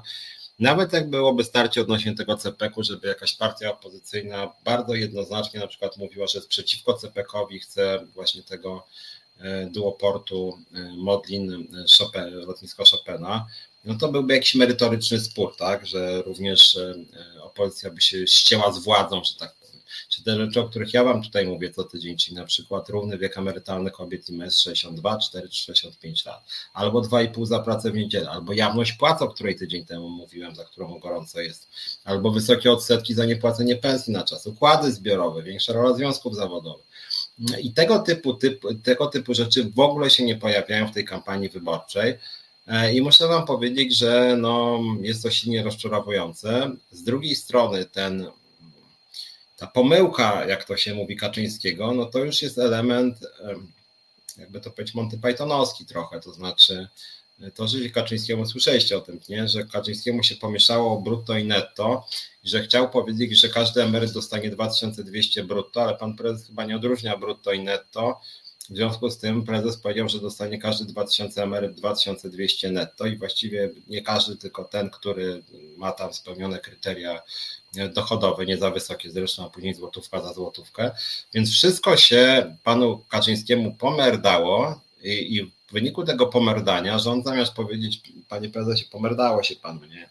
To rząd zaczął się dostosować do pana prezesa, że kurde, no to myśmy już wyliczyli 2200 na łebka, teraz trzeba liczyć tam 2700 na łebka, bo, bo się panu prezesowi pokrzeniło, ale nawet jak się królowi pokrzeniło, to jednak musimy iść jakby w tym kierunku, co on oficjalnie powiedział, a nie, że mu się pokrzeniło. No i tak to wyszło, że Kaczyńskiemu się pokrzenił, a rząd będzie teraz wdrażał to, co, że tak powiem, powiedział prezes, tak, a nie to, co chciał powiedzieć.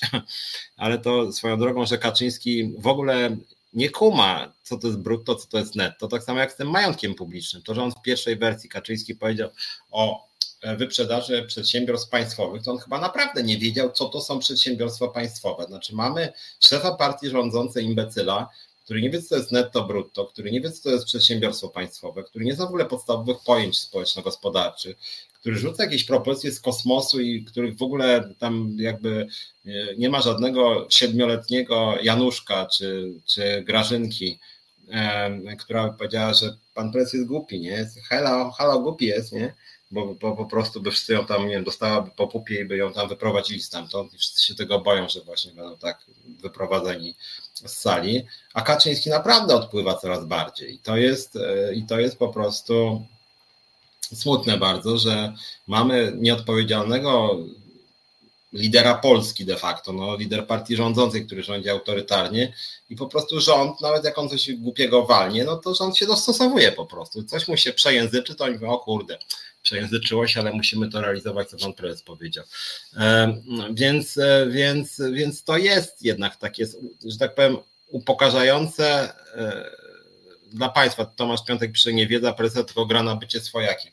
No nie, może, że tak powiem, to, że on tam nie miał przez lata jakiegoś tam konta w banku, to może jest i gra, ale to, że mu się coś tam miesza netto z brutto, albo że mówi o przedsiębiorstwie państwowym, kiedy w ogóle mu nie chodzi o przedsiębiorstwo państwowe, to moim zdaniem jednak może to jest trochę cyniczne, element głupoty też w tym jest. No, z Kaczyńskiego to Kaczyński politykę społeczną to zna mniej więcej tak samo jak ja język chiński, więc on nie ma zielonego pojęcia. No, jego wielka mądrość polegająca na tym, że wpadł na pomysł rozdawania pieniędzy ludziom, tam 500 zł, 800 zł, no taką mądrość to może mieć i uczeń trzeciej klasy podstawówki, a że a że opozycja dała się temu zaszachować, to inna sprawa. No, no ale prezes na jakimś wielkim poziomie, trzeba powiedzieć, nie jest, tak. Sprawy z mijającego tygodnia, poza tą głupotą pana prezesa Kaczyńskiego i tym, że opozycja niestety nie potrafi zaproponować jakichś wiarygodnie brzmiących swoich propozycji, e, są dwie nowe dwa nowe problemy pracownicze z mojego kręgu, że tak powiem. Jeden z dzisiaj, drugi sprzed paru dni. Słyszałem, że ponoć Si Polska myśli o tym, żeby mnie pozwać za naruszenie dóbr osobistych, więc mielibyśmy kolejną awanturę. Ja nie wiem, to jest dla mnie chore, że po prostu ci te prezesiki wydają setki tysięcy na procesy sądowe po to, żeby zastraszyć związki zawodowe i w ogóle bez żadnych konsekwencji. To jest jakiś koszmar po prostu. Pani to, nie wiem, czy pamiętacie, prezes Si Polska wręcz na jakimś forum powiedział, że przez nas już wydał zaraz chyba pół miliona złotych na te procesy. Ja nie wiem, jaki prawnik kosztuje u niego pół miliona złotych, e, bo chodzi o przywrócenie do pracy Krystiana Kosowskiego, ale 500 tysięcy złotych wydać na prawnika, co, co to w ogóle chyba wziął najdroższego prawnika w Polsce, pan prezes i Polska, to e, pod tym to działa na szkodę spółki, że wydaje tak duże pieniądze. E, I, i, i, I, druga sprawa właściwie dzisiaj w Kędzierzynie Koźlu elektrownia, w której się pani prezes na nas uwzięła, to znaczy bardzo nie lubi naszego związku, mobbinguje go, prześladuje, grozi zwolnieniami. E, no i dzisiaj został wręczony zamiar zwolnienia dyscyplinarnego naszemu działaczowi w, tym, e, w, tej, e, w tej właśnie firmie w, w tym mm, w Kędzierzynie Koźlu. E, e, zakład Energetyki Cieplnej to się nazywa, przepraszam, Zakład Energetyki Cieplnej. E, no i słuchajcie, zostało wręczone wstępnie zamiar zwolnienia dyscyplinarnego i powiem Wam za co, bo to jest po prostu z dziejów związków zawodowych w Polsce. Otóż wyobraźcie sobie, że pracownik dostał zamiar zwolnienia dyscyplinarnego, mianowicie za to, że o godzinie 8.37, nie wiem, powiedzmy, że tam 9.33, 8.37 12.42 jednego dnia, tydzień czy dwa tygodnie później o 13.48, a kolejnego dnia o 12.53 wysłał maila. Wysłał maila, słuchajcie, e, e, z poczty służbowej, wysłał maila związkowego. Nie, nawet nie pisał maila w pracy, tylko wysłał maila. Wysłanie trwa 4 sekundy. Czyli na przykład napisał: Koledzy i koleżanki, proponuję, abyśmy żądali od pracodawcy 15% podwyżki. Albo koledzy i koleżanki, spotkajmy się na spotkaniu związkowym dzisiaj wieczorem o godzinie 20.30. I za coś takiego człowiekowi w Polsce grozi się, słuchajcie, dyscyplinarką. Dyscyplinarką. Od razu mówię, w Kędzierzynie Koźlu rządzi pani z nadania Platformy Obywatelskiej, nie PiSu. A, a, takie rzeczy się robi, nie? Że mamy artykuł 52 kodeksu pracy, czyli zwolnienie dyscyplinarne, I słuchajcie, w orzecznictwie jest tak, że zwolnienie dyscyplinarne to musi być grube naruszenie podstawowych obowiązków służbowych. Czyli co to jest? Czyli na przykład jak pracownik przyjdzie do pracy ciężko pijany, naćpany bardzo mocno, kiedy kogoś uderzy, kiedy ucieknie z pracy na dwa dni, eee, nie wiem, jakoś, jakoś odmówi wykonywania jakichś bardzo ważnych obowiązków służbowych, tak? Mm, molestuje seksualnie, tak? Dokładnie, kolejny kołobrzeg srebrny art. To niestety smutne, ale znowuż tak samo to wygląda. No i generalnie rzecz biorąc za to, że nie szary pracownik, nie członek związku, członek zarządu związku, członek zarządu związku nie pisze, a wysyła, wysyła maila z poczty pracowniczej, no bo jakby nie ma innej, związek zawodowy jest organizacją zakładową i pisze z konta służbowego, do kilku kolegów i koleżanek z pracy. Słuchajcie, walczmy o podwyżkę 20% na przykład. Albo koledzy i koleżanki, spotkajmy się jutro o 20 w jakiejś tam kawiarni. I za coś takiego jest sugestia dyscyplinarki. Ja zadzwoniłem do pani prezydent Kędzierzyna Koźla, nawet się dodzwoniłem, jej to tłumaczyłem i to była po prostu rozmowa jak z jakimś, no, no trochę wstyd. Platforma Obywatelska ma poparcie ponoć jest znajomą Tuska. Ja do niej mówię, że jak pani w ogóle może? Przecież to są standardy lat 70. w Polsce. Tak samo się pozbywano liderów Solidarności. Że to są w ogóle standardy Ziobry, czy Czarnka, czy Morawieckiego i wy chcecie robić to samo, że człowiek, że co, nagle nie było żadnych zarzutów wobec pracowników i nagle jak wstąpili do związkowej alternatywy, to pani zdaniem nagle co, pogorszyła się, pogorszyły się standardy ich pracy, że do związku wstąpili? To chce pani powiedzieć? A ona no zdarza się tak, że jak ktoś wstępuje do związku, to coś się z nim dzieje. Ja mówię, coś dziwnego się dzieje, że co, coś mu przeskakuje w głowie zaczyna źle pracować, bo wstąpił do związku. Pani tak na serio? Nie, ja ufam pani, ja ufam pani prezes. Ja mówię, jak to pani ufa? To znaczy mamy przed sobą zwolnienie, projekt zwolnienia dyscyplinarnego, gdzie jest napisane, że pracownik naruszał podstawowe obowiązki pracownicze tym, naruszał tym, że w godzinach pracy łącznie tam w przestrzeni trzech miesięcy sześć razy wysłał, nie pisał, tylko wysłał maila w sprawach związkowych. Nawet nie, że szkalował, obrażał strasznie pracodawcę, spiskował, żeby firmę zlikwidować, tylko w sprawach związkowych kilka razy napisał do swoich kolegów, koleżanek. I za coś takiego dyscyplinarka, słuchajcie, przecież to się w głowie nie mieści, w jakim my kraju żyjemy. Przecież człowiek, który zwalnia za coś takiego, czy próbuje zwolnić, powinien sam być zwolniony przez tą prezydent miasta. Ona jeszcze ośmiela się mówić, no nie, ja znam tam prezesa, krótko mówiąc układ jakiś lokalny. E, I później, jak, I później ja, mówię tym ludziom z Platformy czy z Lewicy, no jeżeli wasi ludzie na poziomie samorządów robią dokładnie to samo, co Ziobro na poziomie państwa czy pan Czarnek, no to jest jak jest, nie macie wiarygodności, tak? Więc to jest takie ciekawe doświadczenie dosyć z dzisiaj, które rzeczywiście mnie, muszę powiedzieć, zszokowało. E, że coś w ogóle takiego się odbywa, a to się odbywa niestety na poziomie wielu samorządów. W związku z tym no warto, e, warto o tym e, pamiętać. Kolejna sprawa, przepraszam, to jest sprawa niejakiego Mencena, nie wiem czy pamiętacie. Bareja mógłby robić na arcie o tym wspaniałe filmy, tylko to jednak, wiesz co, to, to, to, to nawet chyba nie jest Bareja, to jest po prostu jakiś taki smutny zamordyzm, tak? Że ci ludzie, którzy sami siebie mają za opozycję, robią to samo co władza, to że człowieka się zwalnia za to, że mówię, że wysłał maila w godzinach pracy, a przypominam, że przy pracy biurowej jest 5 minut na każdą godzinę przerwy, można wstać od komputera. On wysłał w ciągu 5 sekund maila, nie nawet nie pisał, tylko wysłał i za to go zwalniają dyscyplinarnie. Ja tłumaczę tej kobiecie, tej prezydent miasta, no, że zwolnienie to jest jeden z największych stresów w życiu. To jest po śmierci bliskiej osoby i własnej ciężkiej choroby, chorobie bodaj trzeci największy stres. I pani mówi, niech ten człowiek sobie do sądu idzie, z dyscyplinarką w papierach, sprawa sądowa trwa 3 lata, ma iść sobie do sądu, sobie o tak? Oj, wie pan, no ja myślę, że ja tam się znam z prezesem, to jest bardzo, ja mu ufam. I, i gadka z nią, nie? Więc to jest rzeczywiście rzecz moim zdaniem bulwersująca. Ja to na razie zapowiadam, być może za tydzień czy dwa przyjdzie tutaj przedstawicielka czy przedstawiciel właśnie tego naszego związku w Kędzierzynie Koźlu, bo sprawa jest moim zdaniem bulwersująca. Od razu też e, jak chodzi o te zapowiedzi, e, jeszcze nie wiem jak będzie z przyszłotygodniowym programem, ponieważ jadę w przyszły wtorek na e, forum ekonomiczne w Karpaczu. Tam zostałem zaproszony do panelu o nierównościach społecznych, więc tam będę od wtorku do czwartku, więc zobaczę jeszcze być może zrobię jakoś wcześniej program a może później. Słuchajcie, pomyślimy, ok? Więc nie wiem, czy będzie ten program środowy.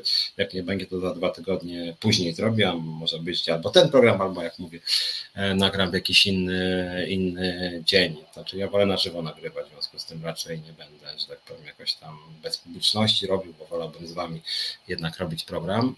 Mm, no ale jeszcze nie, bo będę na tym forum ekonomicznym w Karpaczu, oczywiście tak samo jak z tym e, kampusem Polska opowiem jak było, że tak powiem, tak. E, no, natomiast ta sprawa z Kędzierzyna Koźla jest bulwersująca i być może właśnie tutaj zaproszę przedstawicielkę czy przedstawiciela właśnie e, tego zakładu pracy. Ale niestety jest coraz częściej spotykane, że właśnie pracodawcy zwalniają za za założenie związku. To się stało na przykład w Polska, tak proces trwa, ale człowiek cały czas nie jest przywrócony do pracy.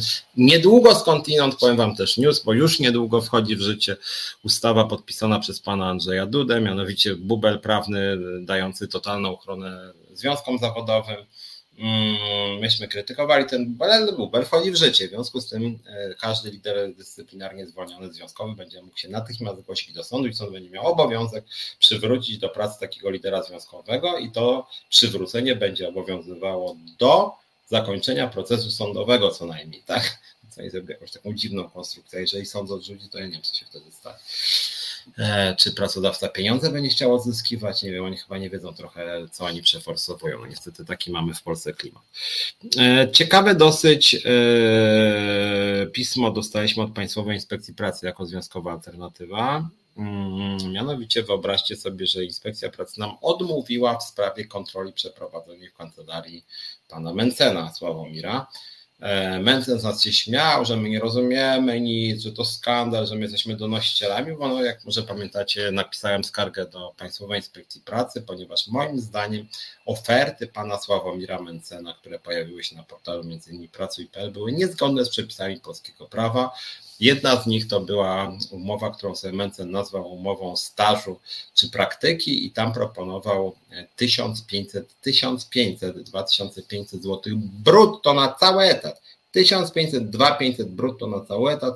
To jest pan Sławomir Mencen, rok 2023. To nie było wcale z wcześniejszych lat, jak niektórzy, jak niektórzy korwiniści tam pisali. Nie, to było z tego roku 1500, 2500 na cały etat. No i pan Mencen sugerował, że on może mniej płacić, ponieważ jego zdaniem to jest e, staż czy praktyka. Tylko problem polega na tym, że ten staż czy praktyka miały tak dużo konkretnych obowiązków wymagających specyficznego opanowania fachu, że tak powiem, w kancelarii podatkowej, że moim zdaniem to w ogóle nie spełniało totalnie kryteriów jakiegokolwiek stażu czy praktyki. To był zwykły etat, a on jeszcze pisał, że to tam na cały etat w ramach umowy zlecenia, jakaś dziwna konstrukcja. No ale w każdym bądź razie, e, w każdym bądź razie coś takiego było, plus jeszcze były dwie umowy, gdzie Mencen proponował stawki, co prawda zgodne z minimalną płacą miesięczną, ale niezgodne z minimalną płacą godzinową, dlatego że jeżeli pracujemy w ramach umowy o dzieło, no to wtedy się godziny, mm, zarobek dzieli na godziny, także i i ta stawka godzinowa musi być wyższa niż 23 zł 50 groszy. E, u pana Mencena była ona niższa.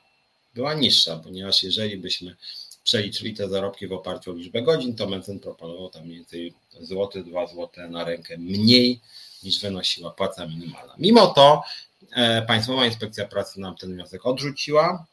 Hmm, E, I co? I myśmy napisali, że w związku z tym, że odrzucacie nam ten wniosek, o, znaczy, że odrzucili nam i napisali, że nie stwierdzili nieprawidłowości, a myśmy w takim razie napisali, że jeżeli nie stwierdziliście nieprawidłowości, to prosimy o wynik kontroli w kancelarii Mencen, że chcielibyśmy sprawdzić, bo być może jest tak, że pan Mencen po prostu podniósł te stawki swoim pracownikom i tak naprawdę nie płacił aż tak źle, jak to zapowiadał. Bo my nie mamy dostępu do pitów, tylko my mamy dostęp do ogłoszeń pana Mencena, które moim zdaniem były na 100% sprzeczne z ustawą płacy minimalnej.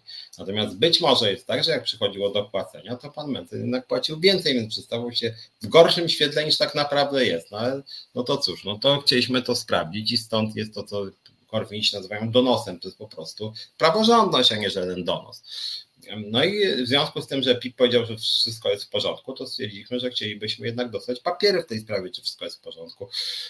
No i tych papierów nie dostaliśmy i najbardziej absurdalne jest to, że Państwowa Inspekcja Pracy powiedziała, że nie będzie nam tego przekazywać, bo obowiązuje znowuż RODO. Ja mówię, jakie RODO, jak nam nie chodzi o nazwiska ludzi, ile zarabiają, tylko nam chodzi o stanowiska. I przez kancelarię Mencen się przewaliło tam ponad 100 osób, ja nie znam żadnej, e, więc gdyby zanonimizowali, pokazali nam nawet trzy wybrane oferty, które budzą ich największe wątpliwości, bez żadnego nazwiska, przecież co mnie to obchodzi, kto tam pracował fizycznie, tak? Mnie obchodzi to, czy jest przestrzegane prawo w kancelarii Mencen, czy nie.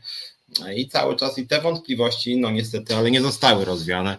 Moim zdaniem pan Mencen prawo łamał, a teraz jest tak, że inspekcja pracy nie chce nam w ogóle przekazać tych informacji. Srebrny pyta, czy żeby rządowy PIP nie chciał szkodzić przyszłemu koalicjantowi. No ja też taką mam niestety smutną intuicję, że to jakoś tak dealowato wygląda, tym bardziej, że szukaliśmy, bo jesteśmy dobrze przygotowani prawnie jako związkowa alternatywa, znaleźliśmy między innymi orzeczenie sądu hmm, Najwyższego o tym, że w takich sytuacjach PIP ma obowiązek ujawnić wynik kontroli odnośnie płac. On, on nie, nie, ma nam podawać nazwisk osób, ile zarabiają. On nie ma nam pokazywać, e, ile konkretna osoba zarabia, tylko on ma nam pokazać, jakie są zarobki na poszczególnych stanowiskach. A tymczasem, a tymczasem Inspekcja Pracy napisała mi, że że oni nie mogą tego ujawnić, bo by naruszali RODO. Jakie RODO byście naruszali, jakbyście pokazali, jaka jest średnia zarobków nawet, jakie są po prostu zarobki w poszczególnych e, obszarach funkcjonowania kancelarii Mencen. W związku z tym to jest jakiś, jakiś moim zdaniem kuriozum i być może jest tu jakiś deal, ja nie wiem, wygląda to jakoś bardzo dziwnie, a jest to po prostu niezgodne z przepisami, bo jak mówię, Inspekcja Pracy ma po prostu obowiązek e, przekazywać obywatelom takie informacje. No i tego nie zrobili, krótko mówiąc, tak? E, więc zobaczymy, może sam Mencen by to zrobił, więc jak pan Sławomir Mencen nas ogląda, to panie Sławomirze, niech pan nam wyśle mm, informacje właśnie o zarobkach w tym okresie, o którym e, tam mówiliśmy w skardze i wtedy to będzie jasne, czy pan płacił zgodnie z przepisami, e, czy pan jednak trochę podniósł w stosunku do tego, co było w ogłoszeniach, które naszym zdaniem były nielegalne, bo może by było też tak, co ja podejrzewam, że Mencen ogłosił jakieś strasznie śmieciowe warunki pracy, a później jednak więcej płacił w realu. A my nie mamy pasków pracowników, więc Mencen się chwali, że tak powiem, bardzo niskimi stawkami, a suma summarum jednak yy, płaci trochę więcej, co byłoby być może dobre, bo by może pokazywało, że Mencen też się od nas nauczył czegoś, że może się przestraszył po tym, jak jak myśmy mm, tą sprawę nagłośnili. No więc to jest, to też jest dosyć ciekawe, że właśnie inspekcja pracy zamiast służyć obywatelom, zamiast pokazywać skalę nieprawidłowości w różnych firmach, zamiast naciskać na firmy, żeby ulegały presji po prostu, tak, to PIP dołącza do, do no nie wiem, do, do, do elektoratu Konfederacji, do pana Mencena, że wychodzi mu na rękę nie wiadomo w ogóle dlaczego, tak? Bo co to za problem, żeby Mencen, który ponoć już te papiery zebrał, więc jemu nawet czasu to by nie zajęło. Dużo po prostu wystarczyło podejść tam 100 metrów czy 200 i potem było to łatwe, tak? podejść do pana Mencena, wykonać nawet telefon, poprosić o papiery. No zresztą mówię, w tej dokumentacji to było tylko oni wygumkowali, więc tego ja kompletnie nie rozumiem, muszę wam, ale to kompletnie tego nie rozumiem. Jest to jakieś bardzo, bardzo dziwne po prostu, tak, to co z tym mm, Mencenem. E, ważna kolejna sprawa, o tym chyba jednym zdaniem wspomniałem w programie sprzed tygodnia czy dwóch, mianowicie z raportów Inspekcji Pracy, więc ona, uwaga, uwaga, istnieje, jednak nie jest wymarzona, ale istnieje. Wynika, że znacznie wzrosła skala szarej strefy, tam już zdaje się rzędu 40% przebadanych firm yy, pokazuje, że jest szara strefa. No i cóż, no generalnie rzecz biorąc, tu jest państwo kontra ludzie, którzy łamią prawo. Jak wiecie, w 2024 ma dosyć znacząco wzrosnąć płaca minimalna, w 2023 też jako tako wzrosła, wcześniej w 2022 już słabo. Eee, no, ale wzrosła skala szarej strefy dosyć znacząco i to jest rzecz rzeczywiście niepokojąca. Przyczyny wskazuje się różne. Niektórzy oczywiście mówią rytualnie już trochę, że, że wzrosła płaca minimalna i stąd wzrost szarej strefy. Ja mam poważne wątpliwości, czy tak jest. Mam wrażenie raczej, że jest przyzwolenie na omijanie przepisów prawa pracy. I to jest rzecz rzeczywiście bulwersująca i myślę, że taki pakiet na rzecz e, zmniejszenia szarej strefy też jest dobrym rozwiązaniem. Przypomnę skądinąd, że no, w krajach zachodnich ta strefa, ta szara strefa jest jednak dużo mniejsza niż w Polsce, jednak jest znacznie większy nacisk na jawność i dzięki temu też e, ludzie po prostu e, no nie ukrywają tak bardzo swoich zarobków, więc to jest też e, dosyć e, ważne. E, ciekawą rzeczą z ostatniego tygodnia właściwie sprzed ostatnich chyba dwóch dni nawet jest wniosek Rzecznika Praw Obywatelskich Zaraz powiem o tym tylko jeszcze raz. W jakim stopniu szara strefa dotyczy Polaków, a w jakim migrantów. Znaczy nie mam takich danych, natomiast, natomiast, natomiast obecnie rzeczywiście ta migracja jeszcze, że tak powiem, podbija bębenek, ale tam z tego co pamiętam, ta migracja rosła we wszystkich grupach społecznych, więc to nie jest tak, że powiedzmy jest więcej migrantów, znaczy jest większa szara strefa. Wśród Polaków również jest duża szara strefa, więc warto o tym pamiętać, że szara strefa jest też branżowo określona. Bardzo dużo ludzi niestety bierze pod stołem coraz częściej zdarza się taki proceder, że daj mi tutaj nie wiem, 500 czy 1000 zł, a resztę to też w jakiejś tam umowie zmieścimy, łatwej, szybkiej, przyjemnej. I mam wrażenie, że to akurat niestety no, jest częściowo takie też yy, kulturowe, tak, że Polacy niestety no, tak się oswoili z tym kradzeniem, z tymi łapówkami, z jakimś rozdawaniem pieniędzy. No, to jest straszne i zarazem niestety część Polaków i Polek dało się w to wkręcić, co mnie bardzo niepokoi. Kolejna sprawa, Rzecznik Praw Obywatelskich yy, kieruje do ministra rodziny i polityki społecznej, do pani Maląg, mojej ulubionej, która nic nie robi, e, e, wniosek o wyjaśnienia dotyczące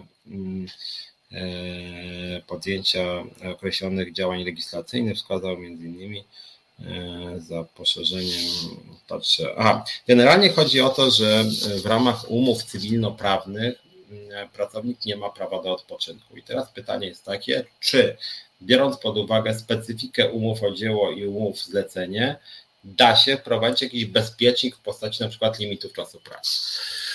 No moim zdaniem na pewno się da, mm, tylko tu potrzeba całościowych zmian ustawowych, żeby generalnie kodeks pracy przynajmniej częściowo e, obejmował e, kodeks cywilny no co kiedyś pamiętam było przedmiotem wielkiej dyskusji, czy można prowadzić ustawę o płacy minimalnej do kodeksu postępowania cywilnego. No i okazało się, że można, że wprowadzono i cóż, nie ma żadnych protestów. Oczywiście, że sąd y, Trybunał Konstytucyjny jest skasowany, ale ta ostatnia sprawa wcale nie budziła jakichś wielkich kontrowersji, więc warto też o tym rzeczywiście pamiętać. Natomiast y, y, przechodząc wracając do clue, no jest to pewien e, problem z tym, że jeżeli ja zawieram umowę śmieciową, umowę zlecenie, mm, to mm, nie mam określonych żadnych limitów czasu wolnego. I o to w tej sprawie chodzi, tak? Znaczy chodzi właśnie o to, że Rzecznik Praw Obywatelskich powiedział do pani minister rodziny, halo, jest luka w systemie, osoby zatrudnione w ramach umów cywilnoprawnych nie mają prawa do odpoczynku. Mm, I to jest moim zdaniem dosyć poważny problem rzeczywiście. Ja to sam widzę. E, e, osoby zatrudnione w ramach umów cywilnoprawnych bardzo często w ogóle nie mają prawa do urlopu, w ogóle.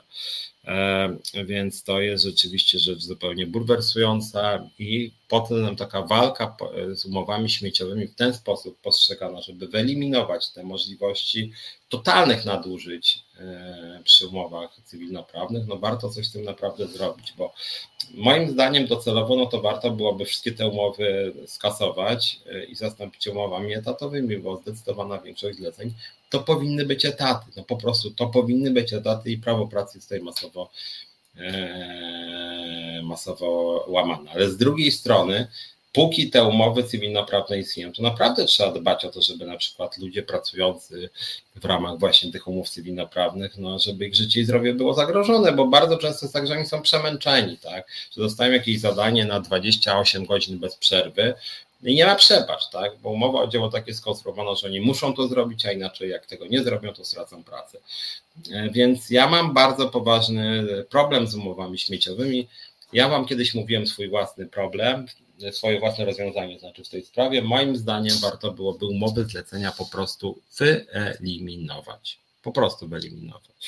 E, uważam, że nie da się wyeliminować umów o dzieło, ponieważ umowa o dzieło to nawet z mojej branży to są nie wiem, jednorazowe teksty dla Gazety Wyborczej. Trudno, żeby Wyborcza dawała mi etat za napisanie jednego tekstu czy dwóch.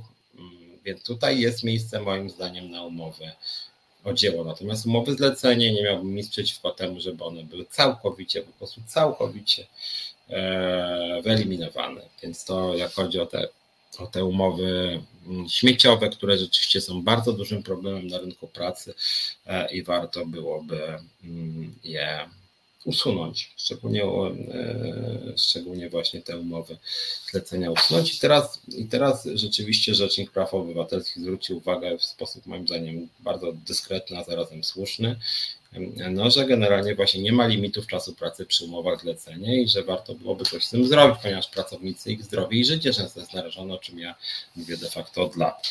E, więc, e, więc warto o tym e, pamiętać, że umowy zlecenie warto wyeliminować, a póki nie eliminujemy, to warto przynajmniej, żeby można było no, w jakiejś mierze to kontrolować, jakoś to ograniczać, tak? No niestety nic się takiego nie dzieje. E, czy warto ten postulat połączyć z 2,5 za pracę w niedzielę? Srebrny pyta.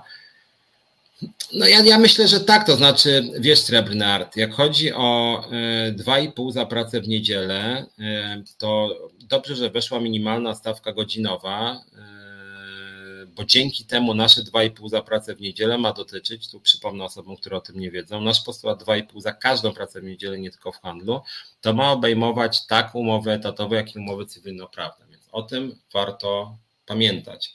Natomiast czymś innym zupełnie jest postulat wprowadzenia limitów czasu pracy, jak chodzi o umowy cywilnoprawne, bo limity czasu pracy w umowie etatowej oczywiście są oczywiście są, tak? Natomiast w ramach umów cywilnoprawnych, zgodnie z orzecznictwem, można się umówić nawet na pracę non-stop przez 140 godzin. E, I tu jest bardzo trudno było później wygrać. No oczywiście jest to naruszenie zasad współżycia społecznego i tak dalej. No niemniej jednak nie ma limitów czasu pracy w umowach cywilnoprawnych. To jest szokujące, bo człowieka można no, na śmierć zapracować. Więc moim zdaniem to jest skandal i tak oczywiście być nie powinno. Jako jeden pakiet zmian w kodeksie pracy Srebrny Okej, okay, wiesz co, pomyślimy nad tym, bo jak chodzi o te nasze akcje legislacyjne, to już niedługo jeszcze pewnie przed wyborami będziemy kilka takich, kilka takich e, rozwiązań rzucać. Być może pod jednym z nich, właśnie na przykład 2,5 za pracę w niedzielę, będziemy zbierać podpisy. Oczywiście, jeżeli ty byś chciał tutaj zadziałać, czy masz jakieś pomysły na tym obszarze, też taki jednolity pakiet zmian, to też zachęcamy do przedstawiania propozycji. E, wystarczyłyby terminowe umowy o pracę, ale to system obciążeń trzeba zmienić przepis strycharski. Znaczy ja też uważam, szczerze powiedziawszy Piotrze, że najlepszą drogą do eliminacji umów e, zleceń jest to, żeby, żeby je zastępować terminowymi umowami o pracę. Po prostu, jeżeli, nie wiem, jeżeli ktoś mi chałupę remontuje przez 4 miesiące, to przecież można podpisać umowę o pracę na 4 miesiące. Nie wiem, czy pamiętacie, tydzień temu mówiłem o systemie podatkowym. Nie byłoby problemów z tymi wszystkimi umowami śmieciowymi, gdyby wszystkie były identycznie opodatkowane i oskładkowane jako umowa na etat. Że te składki nawet mogły być trochę niższe, ale dotyczyłyby wszystkich podatników i wszystkich rodzajów umów. Tak? W związku z tym, jeżeli umowy o dzieło, umowy zlecenia, umowy o pracę byłyby identycznie opodatkowane i oskładkowane, to byś też przestało opłacać pracodawcom zatrudnienie po prostu na etat. Tak, przestałoby. Więc myślę, że to byłby też, e, to byłby też dobry kierunek i warto się tym zajmować. Ja tak już mówiłem, że mi jest w ogóle bliska idea jednolitego podatku. O tym tydzień temu mówiłem, jednolity podatek to nie znaczy liniowy, bo jestem przeciwny liniowemu, ale jednolity podatek w tym sensie, że składki i podatki byłyby jednym. Składki byłyby częścią podatków, gdyby była skala podatkowa 10, 30, 50 na przykład, to na przykład do 10 tysięcy, czy 20 tysięcy, czy ilu tam, każdy powiedział OK, do 20 tysięcy ja na przykład płacę 10%. Później e, do pewnego progu płacę na przykład 30% i powyżej któregoś progu płacę 50%. Proste, jasne, konkretne, progresywne, a przy okazji powtarzam, składki byłyby częścią podatków, czyli nie byłoby już żadnych innych poza podatkiem PIT wyróżnionych składek emerytalnych, zdrowotnych, tylko wszystko, podkreślam, wszystko byłoby częścią e, podatków dochodowych. Więc tutaj ja jestem też gorącym zwolennikiem tego rozwiązania i gdyby to tak działało i przy okazji wszystkie umowy byłyby również jednolite i jednolicie oskładkowane, to czy, czy ja jestem na umowie o dzieło, czy ja jestem na umowie etatowej, czy umowie o zleceniu, czy na samozatrudnieniu, to nie ma w pewnym sensie żadnego znaczenia, nie ma też szczególnie dla państwa żadnego znaczenia, bo wszędzie jakby przychody do budżetu są te same, tak? To znaczy każdy płaci za, tą, za, za, za pracę tak samo wynagrodzoną, każdy płaci taką samą wysokość podatki i składki i składek, tak? O to by tutaj chodziło. I moim zdaniem to jest bardzo dobry, bardzo dobry kierunek, który by przyczynił się do ograniczenia umów e, cywilnoprawnych, czy remont domu nie może się właśnie zmieścić w umowie o dzieło. To znaczy, wydaje mi się jednak, że remont domu jest raczej umową zlecenia, no chodzi o czynność remontowania, no chociaż z drugiej strony można powiedzieć, chodzi o wynik, bo wynikiem jest wyremontowane mieszkanie. Znaczy w ogóle jest płynna granica między dziełem i zleceniem, natomiast moim zdaniem właśnie warto te granice w zasadzie jeszcze bardziej rozmyć w ten sposób właśnie, że po prostu wszystkie rodzaje umów są tak samo składkowane. W wszystkich rodzajach umów ma się taki sam urlop na przykład i tak dalej, i tak dalej. A nie, że jest umowa o pracę, umowa o dzieło czy zlecenie, to są w ogóle jakieś, ja nie wiem, jakieś wolne marki, że to w ogóle jest jakaś przepaść, tak? Więc, no więc tutaj jest. Gdzie ja mówiłem, że lubię Sellera Direct? Nie, nie mówiłem, że lubię Sellera. I prosiłbym też naprawdę piszcie na temat, bo to mieliśmy debatę redakcyjną, żeby ludzie pisali jednak e, na temat, tak? Bo jak za często mówią nie na temat, no to będziemy musieli część z nich jakoś tam banować, żeby rozmowa była po prostu bardziej merytoryczna.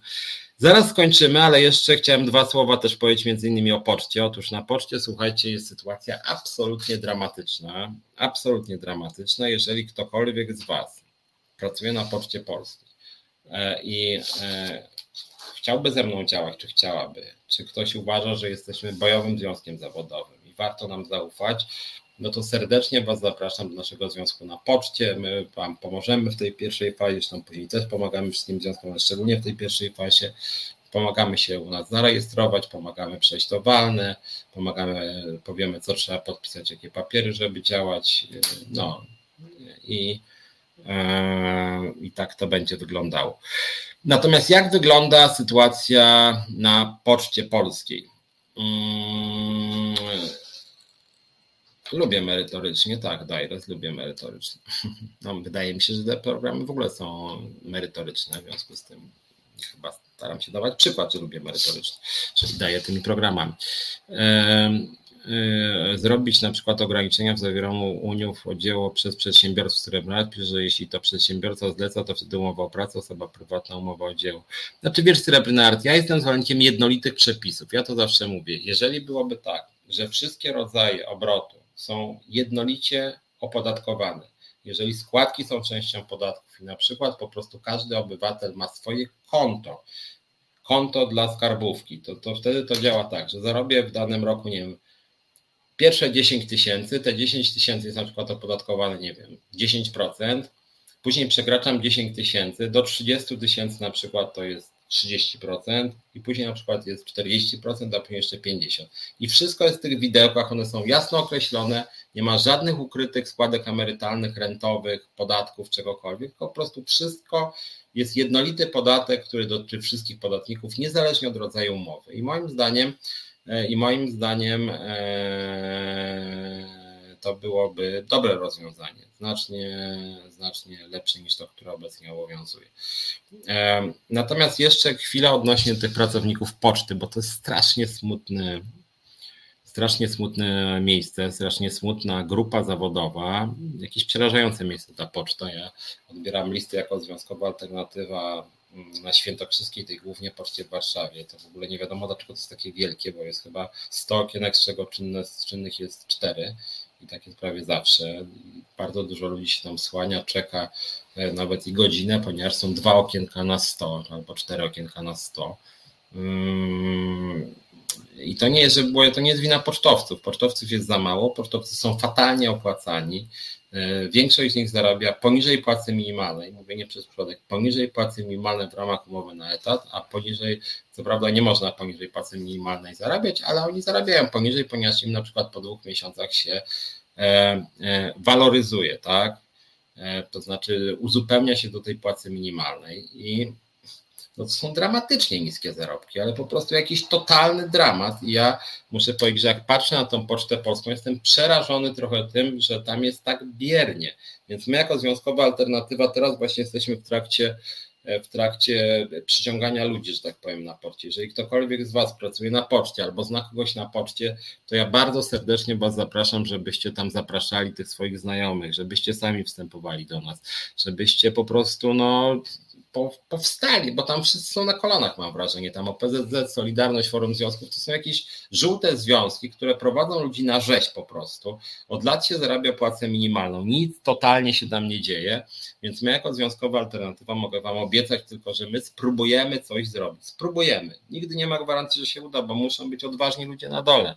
Bez tych odważnych ludzi na dole rzeczywiście nic się nie dzieje, nie, nie stanie. Natomiast tam jest po prostu dramatycznie źle. To znaczy, to jest aż ja, ja, ja mówię, nie wiem, dlaczego ludzie są tak pasywni, dlaczego ludzie e, nie chcą tak naprawdę powstać z kolan, że się tak usprawiedliwiają, że, że z kolan nie powstaną.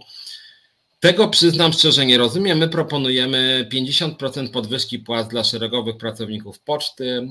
Y, ktoś mógł powiedzieć, że to jest bardzo dużo, że rząd się zadłuża, ale ja w przeciwieństwie do posłanki Leszczyny nie mówię, że wszystkie wydatki pisowskie należy utrzymać. Ja uważam, że warto radykalnie ograniczyć program Rodzina 500+, że można obniżyć trochę wartość tego, że ten program powinien być selektywny, że powinni go otrzymywać najbiedniejsi obywatele i obywatelki, najbiedniejsze rodziny, Natomiast w ten sposób by można było zaoszczędzić co najmniej 40 miliardów złotych. Co najmniej 40 miliardów złotych. Teraz, jeżeli po zmianie będzie ponad 60 wydawane, to moim zdaniem można by wprowadzić kryterium dochodowe, nie podnosić do 800, plus, a można nawet obniżyć do 400 czy 300. Tak jest w najbardziej rozwiniętych krajach zachodnich, typu Szwecja czy Finlandia, w ogóle w krajach skandynawskich. I moim zdaniem tak powinno być w Polsce, czyli obniżamy świadczenie rodzina 500, znajdujemy pieniądze i te pieniądze zaoszczędzone dajemy na posiłki w szkołach, na pielęgniarki w szkołach, na dentystki w szkołach, na obiady darmowe dla dzieci, znaczy, żeby wszystkie dzieci miały wysokojakościowy posiłek w szkole, tak? żeby była opieka senioralna. W związku z tym trzeba naprawdę znaleźć źródło oszczędności po to, żeby podnieść wydatki. To jest ABC szkolne. No. I potem wydaje mi się, że jestem człowiekiem mm, odpowiedzialnym, tak? Że jeżeli mówię o wzroście wydatków, to staram się wskazywać, e, skąd to świadczenie dane będzie sfinansowane, tak? E, ludzie są pasywni, czekają, że ktoś coś zrobi dla nich, e, za nich. No tak, tak właśnie jest na art, art, wtedy taka prawda jest. Bar kroczek, ludzie są biegni, nauczyciele nie chcą jechać na pikietę 1 września. Znaczy wiesz, Ben, to jest też trochę tak, że ludzie są rozczarowani po tym strajku przegranym przez broniarza. No to było tak naprawdę podłamujące, no, że, mm, że najpierw obiecują strajk, ludzie już powstają z kolan, wszyscy się cieszą, jest taka atmosfera trochę karnawałowa. W locie było to samo, tylko myśmy w locie nie ustąpili.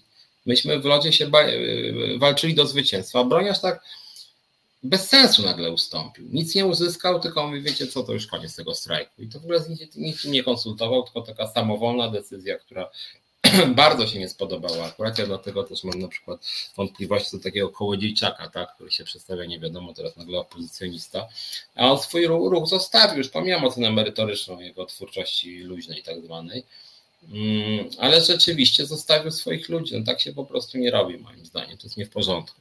Pokazał, że jest nielojalny wobec najbliższych ludzi, w związku z tym teraz pytanie, czy warto na niego liczyć politycznie, bo na przykład może za tydzień albo dwa zmieni poglądy i wstąpi do PiSu. Jest teoretycznie taka możliwość.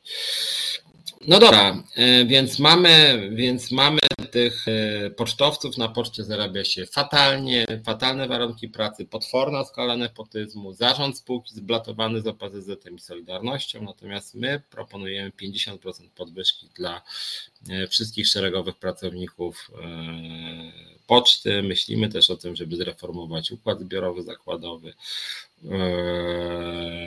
nowy regulamin wynagrodzeń, żeby wprowadzić tam jest też przywrócenie wysługi lat, to jest przywrócenie statusu urzędnika państwowego e, dla pocztowców, przywrócenie mundurów i czapek e, z czołem państwowym. Długo można wymienić również obniżenie wynagrodzeń prezesa o 50% i członków zarządu o połowę. W związku z tym taki krok, żeby właśnie ograniczyć przynajmniej częściowo tą samowolkę zarządu, te, te takich, których ludzie, przynajmniej wielu ludzi w tym ja nie lubi. Nie wiem, gdzie ty nie strajkowałeś, to napisz, że się w Polsce strajkuje, więc bo ja tego ja tych strajków jakoś nie widzę, może nikt nie nagłaśniał tego twojego.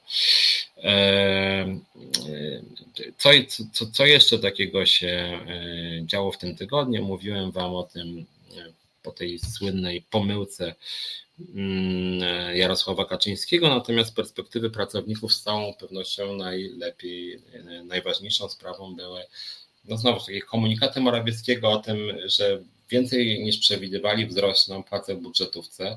Ja muszę powiedzieć, że jestem trochę zszokowany tym, że, e, władza tak sobie działa na zasadzie takiej, no dobra, to może nasz prezes coś palnie, tak, i coś tam mu się coś tam wymsknie mu się i to będziemy musieli realizować, bo trochę to tak wygląda teraz, że Kaczyński tak sobie radośnie fantazjuje, a później coś tam wdrażają, albo w ogóle tak samo zresztą Morawiecki, który kłamie bardzo często. No ale o co chodzi? Czy powinniśmy temu wierzyć? Mam bardzo poważne wątpliwości. E, natomiast rzeczywiście Mateusz Morawiecki powiedział, że tam po konsultacji z partnerami, bla, bla, bla, no z nami nie rozmawiał w każdym razie. E, chodzi o to, żeby płaca, e, żeby płace w budżetówce wzrosły nie o 6,6% jak miało być, tylko o 12,3%.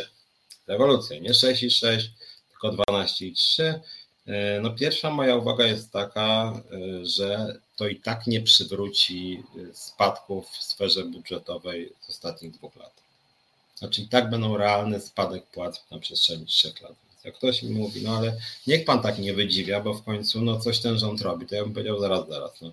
Najpierw doprowadził do skokowego spadku realnych płac w budżetówce, a teraz coś mówi o tym, że niby podnosi, że to mamy mu za to dziękować. W związku z tym nie mamy za to dziękować, bo realne pensje spadały i spadają cały czas. Natomiast to, że jednorazowo, zobaczę na ile wielorazowo, nie wiadomo, czy się w ogóle zmieści z tym kosiniakiem, że, e, że, że chcą zwiększyć 6,6 do 12,3.